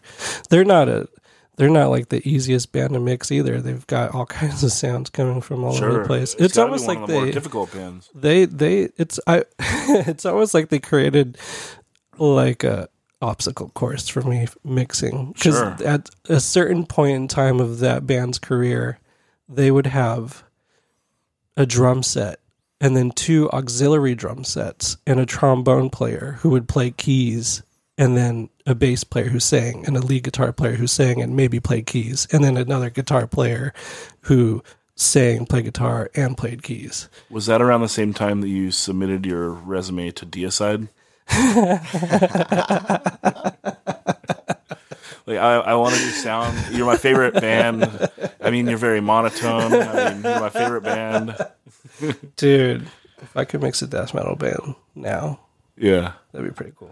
Do you think it would? I mean, it's you don't want to say that anything's easy, but what would the oh, what would the Oh, that would be? not be easy. Yeah. What, what, how would you approach that Mixing a death metal band, I would first, in the live setting? I would ask if their drummer plays with triggers and like cross my fingers that they say yes. Okay, and there's a ninety percent chance that they do, right? Yeah, and if they do, then tight. Then m- most likely, because the whole uh, extreme, extremely distorted world of of guitar playing, l- people like to play uh, amp modelers. They don't play real amps on stage anymore. What does that mean? Um, like there's a company called Kemper um, that that makes a an amp that is di- all digital and it models literally anything you you put the sound through. You could plug in any of my amps, like the Mesa Boogie or the uh, the the 6505, run that signal into the head, and then it it copies it, and it's just stored, and you have that tone. So I can finally sound like Adrian Smith. You could sound like whatever you want. Jesus. Anyway, um, So people use that now. all the people, oh yeah, like it's it's normalcy to be a, a huge, not even a huge, being a metalcore band and play amp modelers.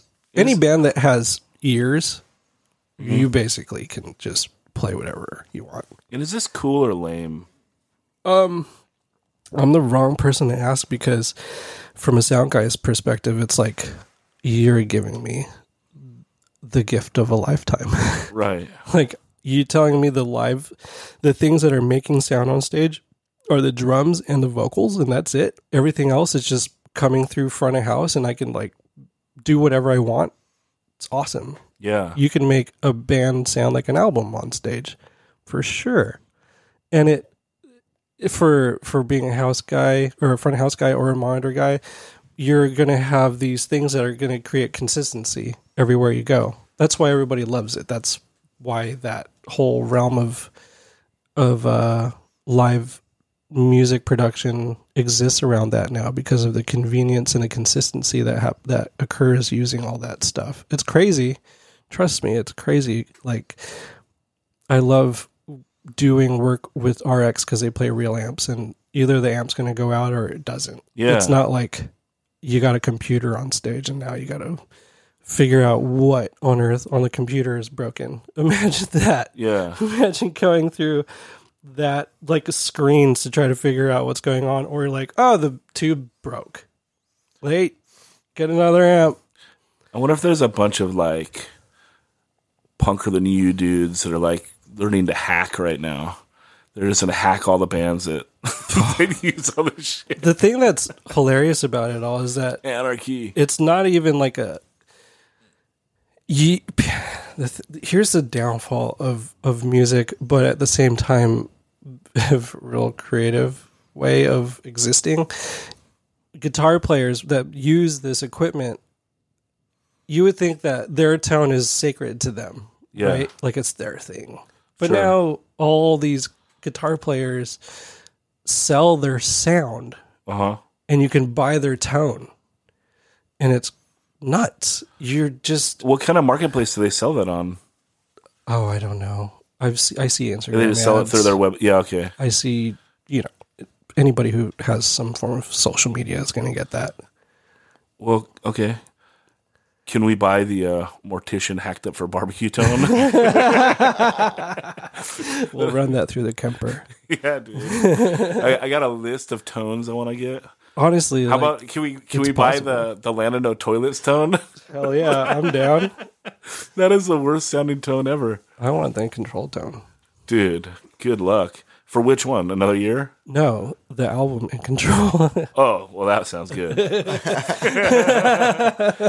That sounds good. That's clean. those dive bombs dude Yeah, fucking Something hitting else. it. That's some Casilla shit right there. yep i want that So let's talk about the end of No Motive. the end of no motive is is is Get your take. never ending um i think Well, the end of your the end of your active run before you come back and do winter long and a few shows, Yeah. and before you do the stuff that you're going to do this year. so the the um me moving back to Orange County is all because I I told Max and, and Jeremy and Jeff that I just didn't want to. Let's talk about that last tour then, when you borrowed the In Control van Yeah, in exchange for I had you guys give me an iPod. That was so sick. tight, dude. Yeah, Pretty even trade. I know. Well, I wanted an iPod so bad. What year was that? I don't know. It was- iPods were pretty hot Uh, back in the day. 2014 you know, maybe. so- It was like oh no, the- no no what am I saying 24 20 2004 Okay. I yeah. think. Yeah. Yeah. It was like the second version of iPod. Not bad. something like that. It was sick. Hell yeah. It was the it was the good uh, rectangle one. Yes, it was Yeah. white. How many gigabytes? Maybe eight or sixteen. I don't know. I don't know enough. It was. I mean, because It was kind like of a big. it was a- fucking a big mind-blowing It might have block. been like eighty. No, I don't think I had an eighty-one until like I had like it got a little bit thinner. Oh, okay. Like the next one I bought for myself. Tight. Yeah, they all kind of break, right? yeah, it's fucking Apple, right? Right, They have the self-destruct button on them. Yep. 'cause It's the fucking worst company in the world. you know, it's fucking bullshit, right? Uh, yeah. Um, but yeah, and you guys went around in the you got a We got did the week IC in the, van. in the Nard van. Got We just a- all really wanted to fucking pee laying down you wanted to pee out the pee hole. through the pee hole. Did everyone try it? Um, I don't think everybody tried it. I know I did not try it. I don't have much to work with. You know what I'm saying? I know, Uh, especially with like the cold breeze, like coming through the hole on your dick. Just a Well, you nub. remember the cold breeze that was coming through the uh, the driver underneath the driver. yes, I think we called you on tour. We're like, "Hey, man, everything's van." working good, but there's this crazy like amount of air that's coming through the like the lower driver's side," and you're like, "You got a towel? You know, just stick a towel like." it's good to go. yeah, that was a full hole, dude. It's like you hit a puddle, your legs get wet. yeah, what, what was that? I don't know. It was Oh, like a hole tight. that you couldn't see. It was just like it was like a labyrinth down there. I don't know. We all felt very blessed to be driving El Capitan. I'll tell you that much. I know it was nice because you guys never would play shows with us, so but it was nice that we could. we Yeah. could- we could share you guys through our van. We Hell we definitely experienced some fun weather on that tour. Yeah, There was a moment where we were in Austin and uh Jeremy's fond of buying uh knickknacks that that don't exist in Oxnard. Uh-huh. So like he he's bought a a gigantic Zippo lighter, which I bet he still has right now. and then he bought a leather jacket in Austin. And he he took out he took out his per diems for like a week. a week's worth of per diems so he could buy a leather jacket. And uh, we split that night. I went and hung out with Kyle and uh, stayed at his house. And then he drove me back to where the rest of them were staying at one of our friends' houses. And it had rained that night. And he must have forgotten that there's a little hole in the IC van. I get back to put my backpack, and his leather jacket is laying on the sofa, and there's a giant puddle of water like right in the middle. that's right resting, existing because of the jacket. Meanwhile, those dudes are sleeping inside. That was a good time. Ugh. We enjoyed that van. We had Yeah. a, we had a couple uh, some interesting moments on that tour for sure. But yeah, Is that what broke it up? Was that the thing that? took no, that's over the not that's not the thing that took it over the limit. It's just a culmination of years of of of uh, working at it and and uh, you know with with no motive. We had nothing but the the sweetest intentions of of trying to to uh, steer the ship the way we would have liked it, but um, I think some of us have some some uh, life ideals that we were at the time at least really not willing to waver on. Like we didn't want to there was nothing we were ever going to to do that we didn't feel as an entire band that we would be comfortable doing like we were asked to do an everclear tour Mm. and and at that point in time we were we were just could all of us no way are you serious Why though? what It It's- makes that that just- tour makes as much sense as Andrew WK. it just wasn't in our hearts. Yeah, We were so moody as a band. yeah, Like you, you said, like what's the difference between Andrew WK and and uh and Everclear? I mean, on the NWK tour, we knew we were being lumped like it was a very strange lineup to begin with. I believe he at that point in time at least he picked his he chose who who you know he made the decision who would be on these tours and so that first tour was supposed to be Andrew WK, Sworn Enemy, The Locust, and No Motive. And uh, Sworn Enemy got dropped off of it or something like that. And they got replaced with Jersey, a Canadian band that sounded reminiscent of, of Rancid. And so, and then uh, to close out the bill, it, it was a band called Fireball Ministry that is a straight up Black Sabbath sounding band. So, Wild. Fireball Ministry, Yeah. No Motive, The Locust, Yeah. Jersey, and UWK. Like nothing made sense. Random. Very random. And while it sounded interesting to us, and at that point in time, we bands were doing all kinds of weird tours, mm-hmm. like No Motive. The the Vagrant America tour went from being this real cohesive thing of of bands like No Motive, Hot Rod Circuit, Dashboard, Alkaline Trio, touring Saves the Day, you know, and then you jump a couple years and it feels like you the it, we created the new generation and that's that vagrant tour was motive from Autumn to Ashes, Reggie and the Full Effect, Alkaline Trio, and it felt so different at that time. Just like this Andrew WK tour felt like we could just put anything together and throw it at the wall and see what happens Yeah. and collectively on that whole which was a long tour it was like f- f- uh, somewhere between five or seven week long tour all like we'd be hanging out with the locust being like what are we doing here what what's happening like Yeah, because the kids are there just for the main event. that's it it was the classic metallica thing Yeah. you know where they might as well be turning their backs on you and flipping you off while you're playing. Right. it did not go over well for anybody. And uh whatever you know that that that led to the end. That's when we started to really question like our dedication to long tours and being a full-time band. Cuz we we uh we had to endure a couple things you know like relationships that some of us were in really soured our our outlook on life to the point of not being able to tour. Um, 9/11 happened while we were on tour. Oh yeah. It, we We tell were your in- 9/11 story. We were in Denver. We were doing our we were doing a headlining tour with a band called Fairview from Orange County, and uh, things were going great. Just like a short run, and um, yeah, uh, we were actually staying at our friend's our friend uh, Ross's house in Denver. He he was a friend that we made in South Dakota, and at the time he was living in Denver, and we had a nice party. Um, that night I went to a record store at midnight and bought "God Hates Us All" by Slayer, and I popped that CD in my Discman and fell asleep to it, and I got woken up pretty damn early yeah. to Ross saying, "Yo, there's something crazy happening." Like he was at a loss for words, you know. And we're all hungover and Yeah.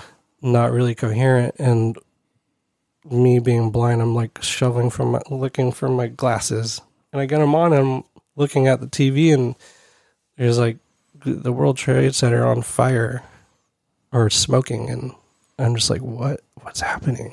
And Yeah. For the next two hours, we're just it's we're not even really we're not really taking it in yet. It's it's almost like it's not really happening. Yeah. Well, no one, no on one knew how to put it into words. It's like, uh, It's just on TV. You don't know what what like this is really happening? and it doesn't seem real. Yeah. Yeah. Have you ever heard that, like, um, have you ever heard like a story? I don't know if this is real or not, but I heard that sometimes like the natives, like when they would see like the Spanish conquistadors like coming in, like they didn't even see them until they were like on land right in front of them.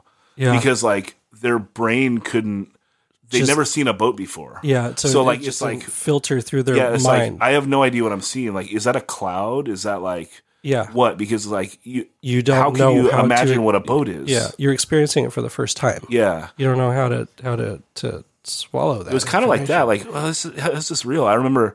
So I was on uh, the couch in the guest room at your brother's house, and he came in, and like we are we obviously missed it. It happened at like six in the morning because we're in Yeah. California, right? Yeah, And uh, So it happened at six in the morning, California. Okay. no, no, yeah, I think so. I think it happened at like 9 a.m. in New York, right? Okay. Okay. Yeah. So I just remember Ray waking me up and just saying like, I don't know if that was like where the one TV was in the house at Yeah, the time. it was. Yeah, he's like, "Do you mind if I watch TV?" And I was like, "Dude, it's your house," and like just rolled back over and went to sleep. And you know, sometimes like when the TV's on, you kind of like dream about whatever's on, and I was like dreaming that like like the Pentagon got like hit with missiles. And it had. Yeah, and that's like that's what we were watching live at the time. Yeah, You, you well, like it was right when the, tr- the plane hit hit yeah, that. yeah. Wow. Yeah. And then like, you know, we slept until he lived with Mike Wolf. I think we slept in until probably 11 and then went out to get food and shit. And it was just weird because for the next week or two, it was just around the clock coverage on every single channel Yeah. following it, right? Like, Yep. And where we were in Denver, um, it just I, I can't I can't describe the feeling of being because you know we we'd had toured a lot, and so my what felt like home to me was being on the road, yeah. and so everything at home felt like that distant thing that you long for because you're you're never there, and um, that feeling of uncertainty of like what on what is happening to to our lives, you know, Yeah. it, it's on a scale of completely changing everything, right? Um, because that was the moment basically we were in our early twenties, kind of stepping towards becoming adults, you know. Yeah. And we had spent our our the end of our teens touring and and making music, and we it hit us so hard. It hit us. That's why there's two two years, you know, um, between diagram and daylight breaking, because there was a lot to recover from Yeah. for us with that.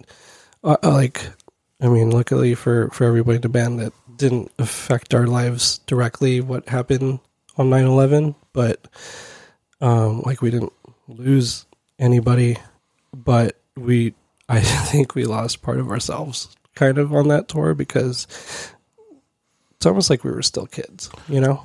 Yeah. You think that's like the thing that changed you from kids to adults? we, we were just we felt like at that point in time i think we we we realized that we were still young and and like we didn't have everything figured out and with an instant anything can can change and you know that was we were a very uh deep minded group of people that we I think as a whole, as a band, we can really get into our heads about practically anything. And maybe that's how it, it translates in some of the music that we've made. But like, um, that was a turning point in, in life for sure when that happened. And, uh, it, it shows because we didn't make a record until daylight and the band changed completely. Right. We didn't sound like, any no motive that existed prior to that. The, the pop was gone. The pop was gone. It was already on its way out. There, um, no motive went through a, a very strange time after 9-11. We eventually um, partied with Pat. When Jeremy and I basically instigated um, asking Pat to leave the band and it was it was solely because we felt like we weren't seeing eye to eye musically anymore.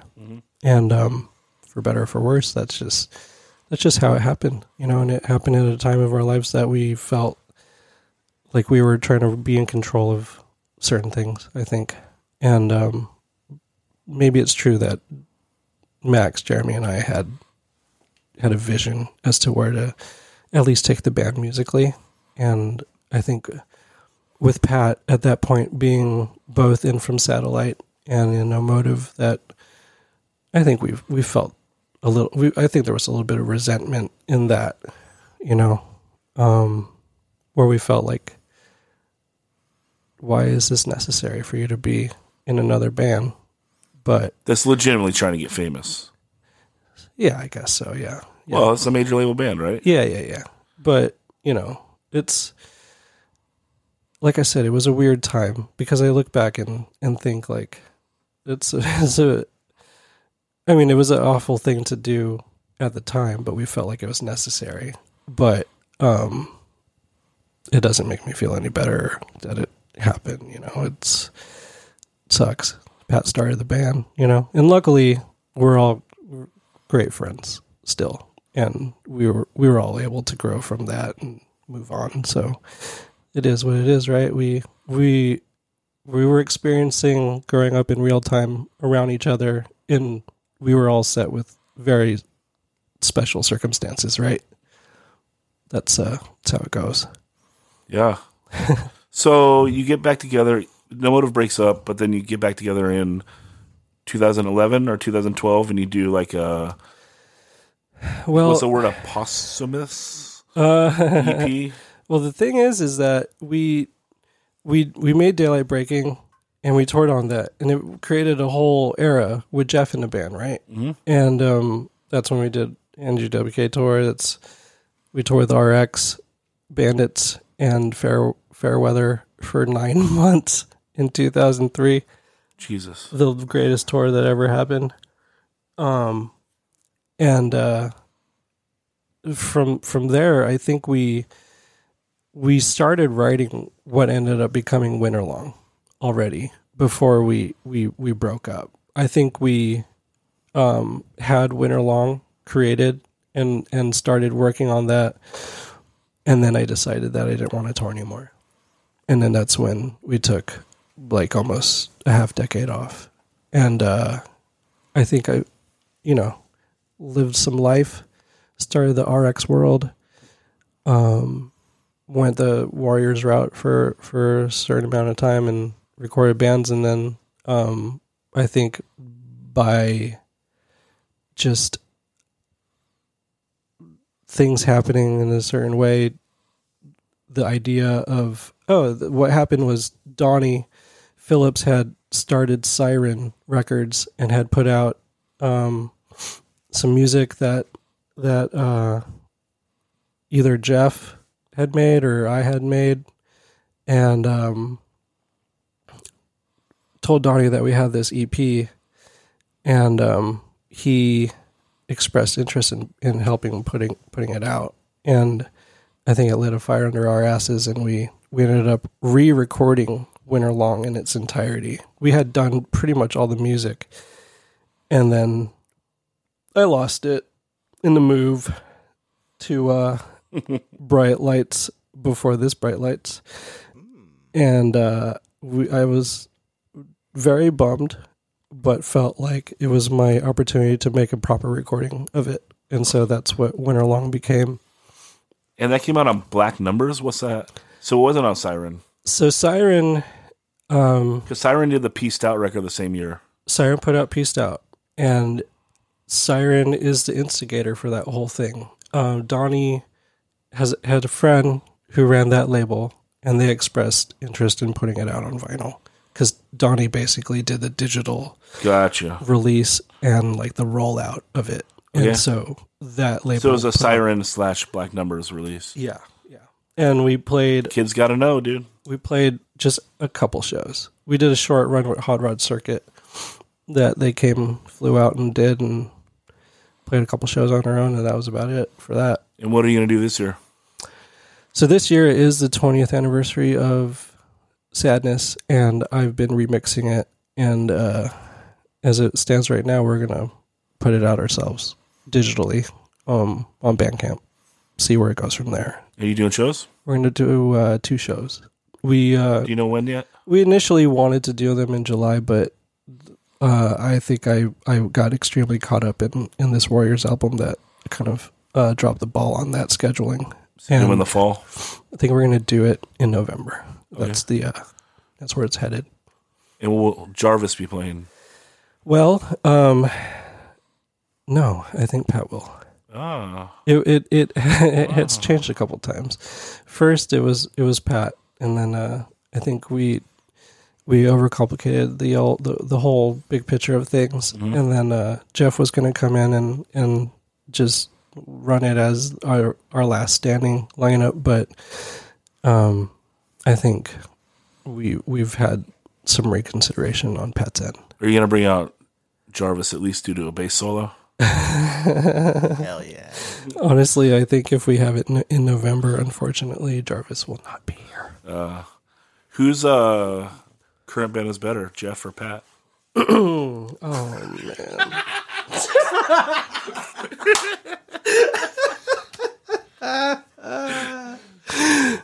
Yeah, I can't answer that question. Verity? You know. you know. Shit. Retaliate. Let's retaliate. You know. That's the answer to that question. So Vendetta did two records, Yeah. and that is so we did retaliate, and my idea was in 2002. I wanted to just do a demo and play one show. That was it. Yeah, Fun, fun time. yeah, like Alone in the Crowd style. I heard that's like what they did, and I was like, that's what I want to do. But we did a demo, and we ended up playing two shows the first night. Our first show, Our first show we played two. Yeah, we played Skate Street, and then we played the living room. Galita. Yeah, the same night, and then night. yeah, we had two first shows, and Both then shows uh, were sick. Both shows were fucking sick. We had four songs, and then uh, we played Ojai a couple times. Right, yeah. Convert? No, not Converge. Hope Conspiracy. HopeCon, yeah, and then I think with Clenched Fist Yes. from Memphis, I believe so. That Yeah. sounds about right. and then uh, yeah, and that was a wrap because then in 2003, In Control toured a couple times, and it was like I just don't have time for this, Exactly. and so then you do Vendetta. Yes. And Vendetta is it's Retaliate Without Me, right? Pretty much. Well, we also had uh, Danny Lopez and Milo. Yeah. And oh yeah, Milo wasn't in Retaliate until the second record. Right. Yeah. Yeah, yeah. Okay. We uh if you remember we had uh who was it? Kevin. And then Kevin was too good for the band. Like too uh skilled. Oh, in the original Retaliate? Yeah. Yeah, he played like Kevin one Yeah, he played like one practice and it was like He was too he was too technical, too skilled. kind of a stroker. You know, so then uh I mean, like listen to that demo. Like we had to dumb it down. if you want to like be a good guitarist playing in that band, like you got to kick rocks, dude. oh, like, come on. you could hang now. Yeah, like now, whatever. But then, Yeah. You gotta be down for the core, dude. yeah, Can't be, be be mixing that word metal in quite yet. Yeah, agreed. Okay, so Vendetta does the first record, which is basically like Milo wrote everything. Uh Andy and Milo. Andy and Milo. Yeah. And Milo wrote a lot of the lyrics too. Milo wrote lyrics. Uh Daniel wrote some me lyrics. to step off. Yeah, who Daniel. uh, he, he gets the credit for that one. wait, who what? Danny. Danny Lopez wrote Step Off, I'll Uh-huh. rip your head off. The lyrics, yeah. Dang, who was he mad at? Life, bro. He was just mad at Yep. life. Danny's Pissed a- off. He's Who- such a funny, nice guy though. Yep. Who wrote the song about baseball? Oh, you're out? Yeah. You're fucking out? Yeah, dude. I'm not sure. I think that was either Daniel or Milo. It's a hit song. Yeah. But you wrote We're living and crying, laughing and dying all over the world. Andy and, and me wrote that, yeah. Andy Andy was a pretty prolific young man. Yeah. Yeah. But yeah, no, we recorded our demo with actually uh, Nick Jett, and then that was that wasn't too bad. It was kind of like recording um, like a live show almost. You know, the the music was already done, but I had gone into the studio room just with the mic. It wasn't like uh, how we did our latest stuff. You know, with uh, standing in front of the screen and Oh, you held a mic. yeah, I held a mic so it felt more natural. You know, Oh wow. so it was, uh, you know, it was easier. And uh, then s- something, I don't know, must have been 2003. That's not the same recording as the first CD. No. You did a separate demo, then you Yeah. do the first CD, then a second CD. So the demo, then uh, I'm not sure if we were related with the affiliate with the Takeover Records at that point in time, but Takeover Records put out the 2003 self-titled uh, album, and that's what we recorded with Roger At the old one. at the old studio off of Palma. bunch of nice boys.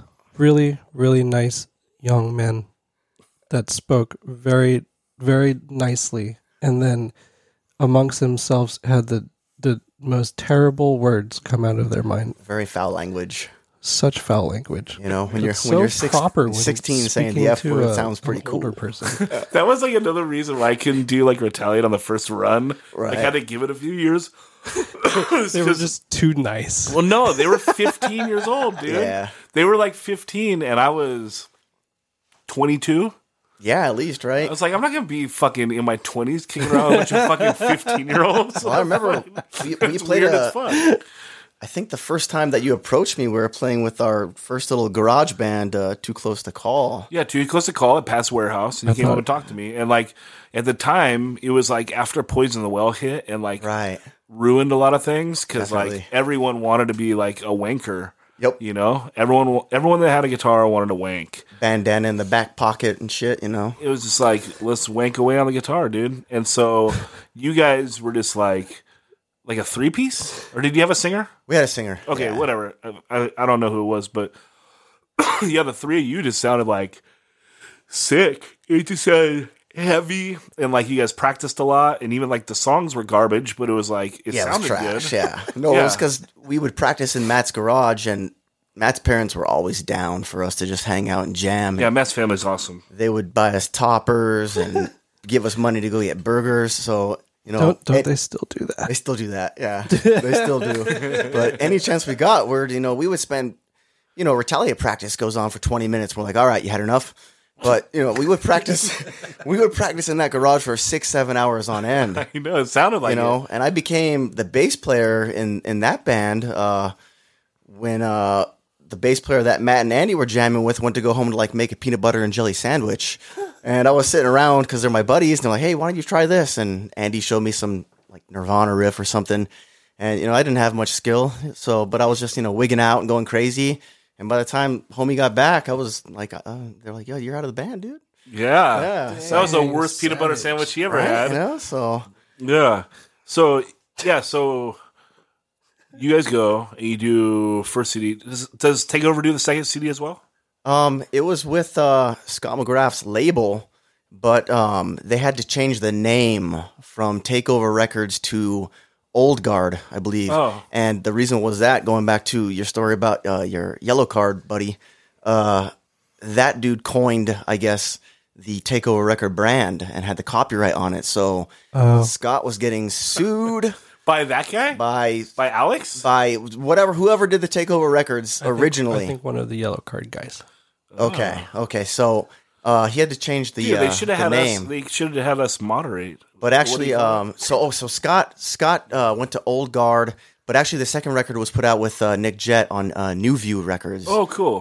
put it out uh, Vendetta as well as what was the uh, Down Again oh yeah, yeah, yeah. The yeah. Down Again CD. exactly, and Yeah. I think that those might have been Shout the out, only Rick. the only two that uh, that Nick did. But Roger recorded it, but Nick put it out. Yes, yeah. Roger recorded pretty much everything that that we ever did. Um, Nick put it out. Uh, yeah, man. I mean, it was it was fun. We did a little music video. It was cool. Yeah, you did it out of the Scary Dairy. Yeah, and the guy that was filming us uh, brought this big container of pot brownies, and like I, want to think like thirty out of the forty people there ate them, and then they were just fucked completely, completely barfing, sleeping. There was a Take show me late. the yeah, hospital. take me to the hospital, man. Like it was bad. Later that night, there was a show at the Alpine or Skate Street in Ventura, and I think Machines was playing or Hybrid Moments somebody and because I was there. yeah, everybody was sleeping on the couches because they were just too fucked up to enjoy the show. Like, yeah, passed Passed out. the fuck Yeah. out. So there was probably, you know, 50, 50, 60 kids there, and half of them were just laid up on the couch, just unable to even watch the gig. Around those pillars, they put those little seating areas, right? Yeah, everyone was you laid up. guys were not okay. No, it was it was all bad. It's fun to look back upon. Hey, do you remember Instant Messenger? Oh yeah, You you you used too close to call, right? that was it. Yeah, But you had a typo. did I? Yeah, Probably dude. did. Yeah, Too close. Too. That's it, man. Oh, it should have been the other way around. Did it? Are you sure? Yeah, I dude. feel like I'm smart enough not to, to catch that. whole yeah. Too close. Also, call. Yeah. but no, actually, funny you mentioned that. Uh, Instant Messenger, man. That's like the first uh, the first times, like you and Zach would send me stuff to listen to. You know, you guys really turned me on to some music back in the day, and it's kind of you know where I started to fall in love with this kind of this music that we play. Because Oh yeah, before every record, when I said to you guys, "All right, dude, here's that In Cold Blood record. This is what I want to sound right, what the fuck is this? Oh, every two years, get this email from Zach. Hey, I don't know if I ever sent this to you before, but here's this In Cold Blood album. Yeah. Here's exactly what I want to sound like. Andy, get to work, dude. Oh. Roger, help. Nah, yeah, it was it was fun, man. And then Good time. Vendetta and Retaliate ran concurrent for a while as well. Yeah, yeah. There was a while where we were doing like basically double sets for me and Matt and Andy because every show that we would play, uh, Retaliate and Vendetta would play together. Oftentimes the Warriors would play. Um, that's just too much work right now, man. You had that one drummer for a while that wasn't Matt that was awesome though. Oh, Manuel. What happened to that Yeah. fool? Dude, that guy was a stud. Yes. He makes Yeah. drums. Yeah, he's doing a drum company. They're called uh, Era. Era. that guy drums. was so good. he was awesome. You know, he was like the drummer from Sting. You know how he plays like some off time type of shit that works. That guy was fucking awesome. He was incredible. The drummer from Sting. yeah. How the fuck would I know who that Right? guy is? I forgot his name. He was a famous guy. From the police? Yeah, the police. There we go. If Matt was here, he would know the name. From the police. Yeah. But no, yeah, Manny. Manny was the shit. Also super funny, creative dude. And uh yeah, he was he was a blast to play with. Very low pressure. Yeah. You know, I feel you know when you start to take the band too serious, which we've never done in either one of the bands I've played in. It's just that's, that's just where it becomes you know it's not a good time anymore. Well, I think that all of us had the opportunities to do, or at least dip our foot in the full time waters and realize if that was something we wanted to do or not. Right, go out and make you know hundred bucks a day. That's cool. Well, well, Roger had a little more success than all of us. Oh right? yeah, But uh, and you guys had a chance to do whatever the fuck you wanted to do with Vendetta, right? yeah, yeah. So if you wanted to do it, you could have done it.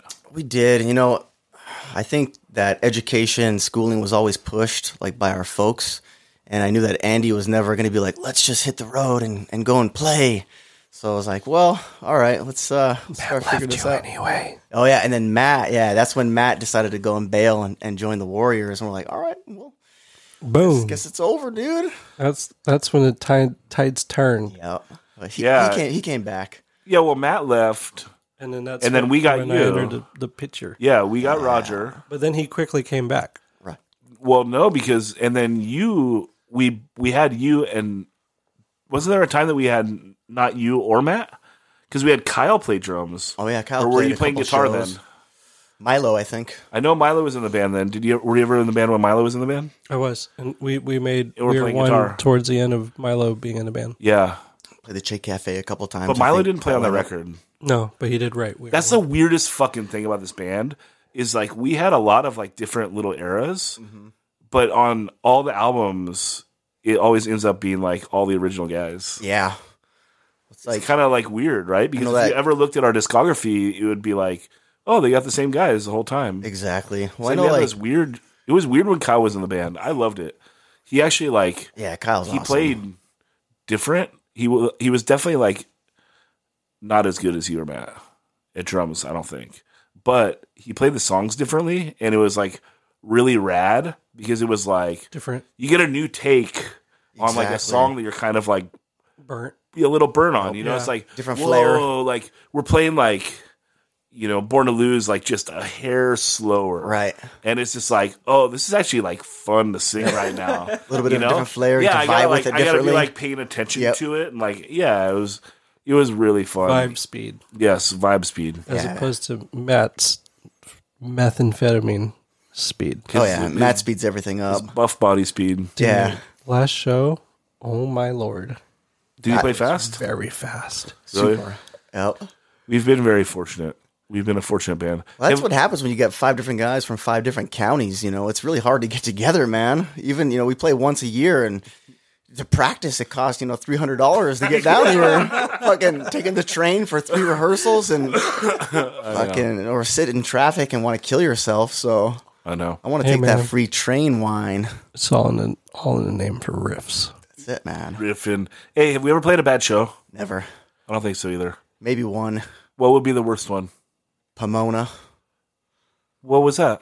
Did we play with uh was it Terror or Piece by Piece? Something we, We played a bad show with Terror and Pomona. No one watched us, dude. I don't think I don't so. think anyone gave a shit about us. We Oh, were I like at the remember that airport show. or something. And bad show for me is like, No, you know, when no, like no. 40 kids are fucking hanging out. yeah, the, no, no, no. That airport was in like uh that was like Pacoima. the East, East Valley. Yeah, like Uh, Pacoima. Pacoima, not Pomona. Oh, that show was cool. It was okay. That was with like the original run of Rotting Out. Yeah. Yeah, it was Rotting Out and Terror. So it wasn't that bad. We just kind of didn't, uh, I wouldn't say fit in real well, but a lot of our friends that would normally come out to check us out weren't there, I'd say. It was a little sparse during Yeah. Retaliate, but that's okay. But that's what I mean. You mean. mean they didn't go? They didn't leave Oxnard or Ventura? Damn, yeah, that's it. Dude. Kind of like me. I feel like was that a show that like we borrowed equipment? Like that always seems sorrier. I know it does. Yeah, I feel like we we didn't sound when the when the, like the band is like leaving stage, like, hey bro, you mind if I borrow your amp?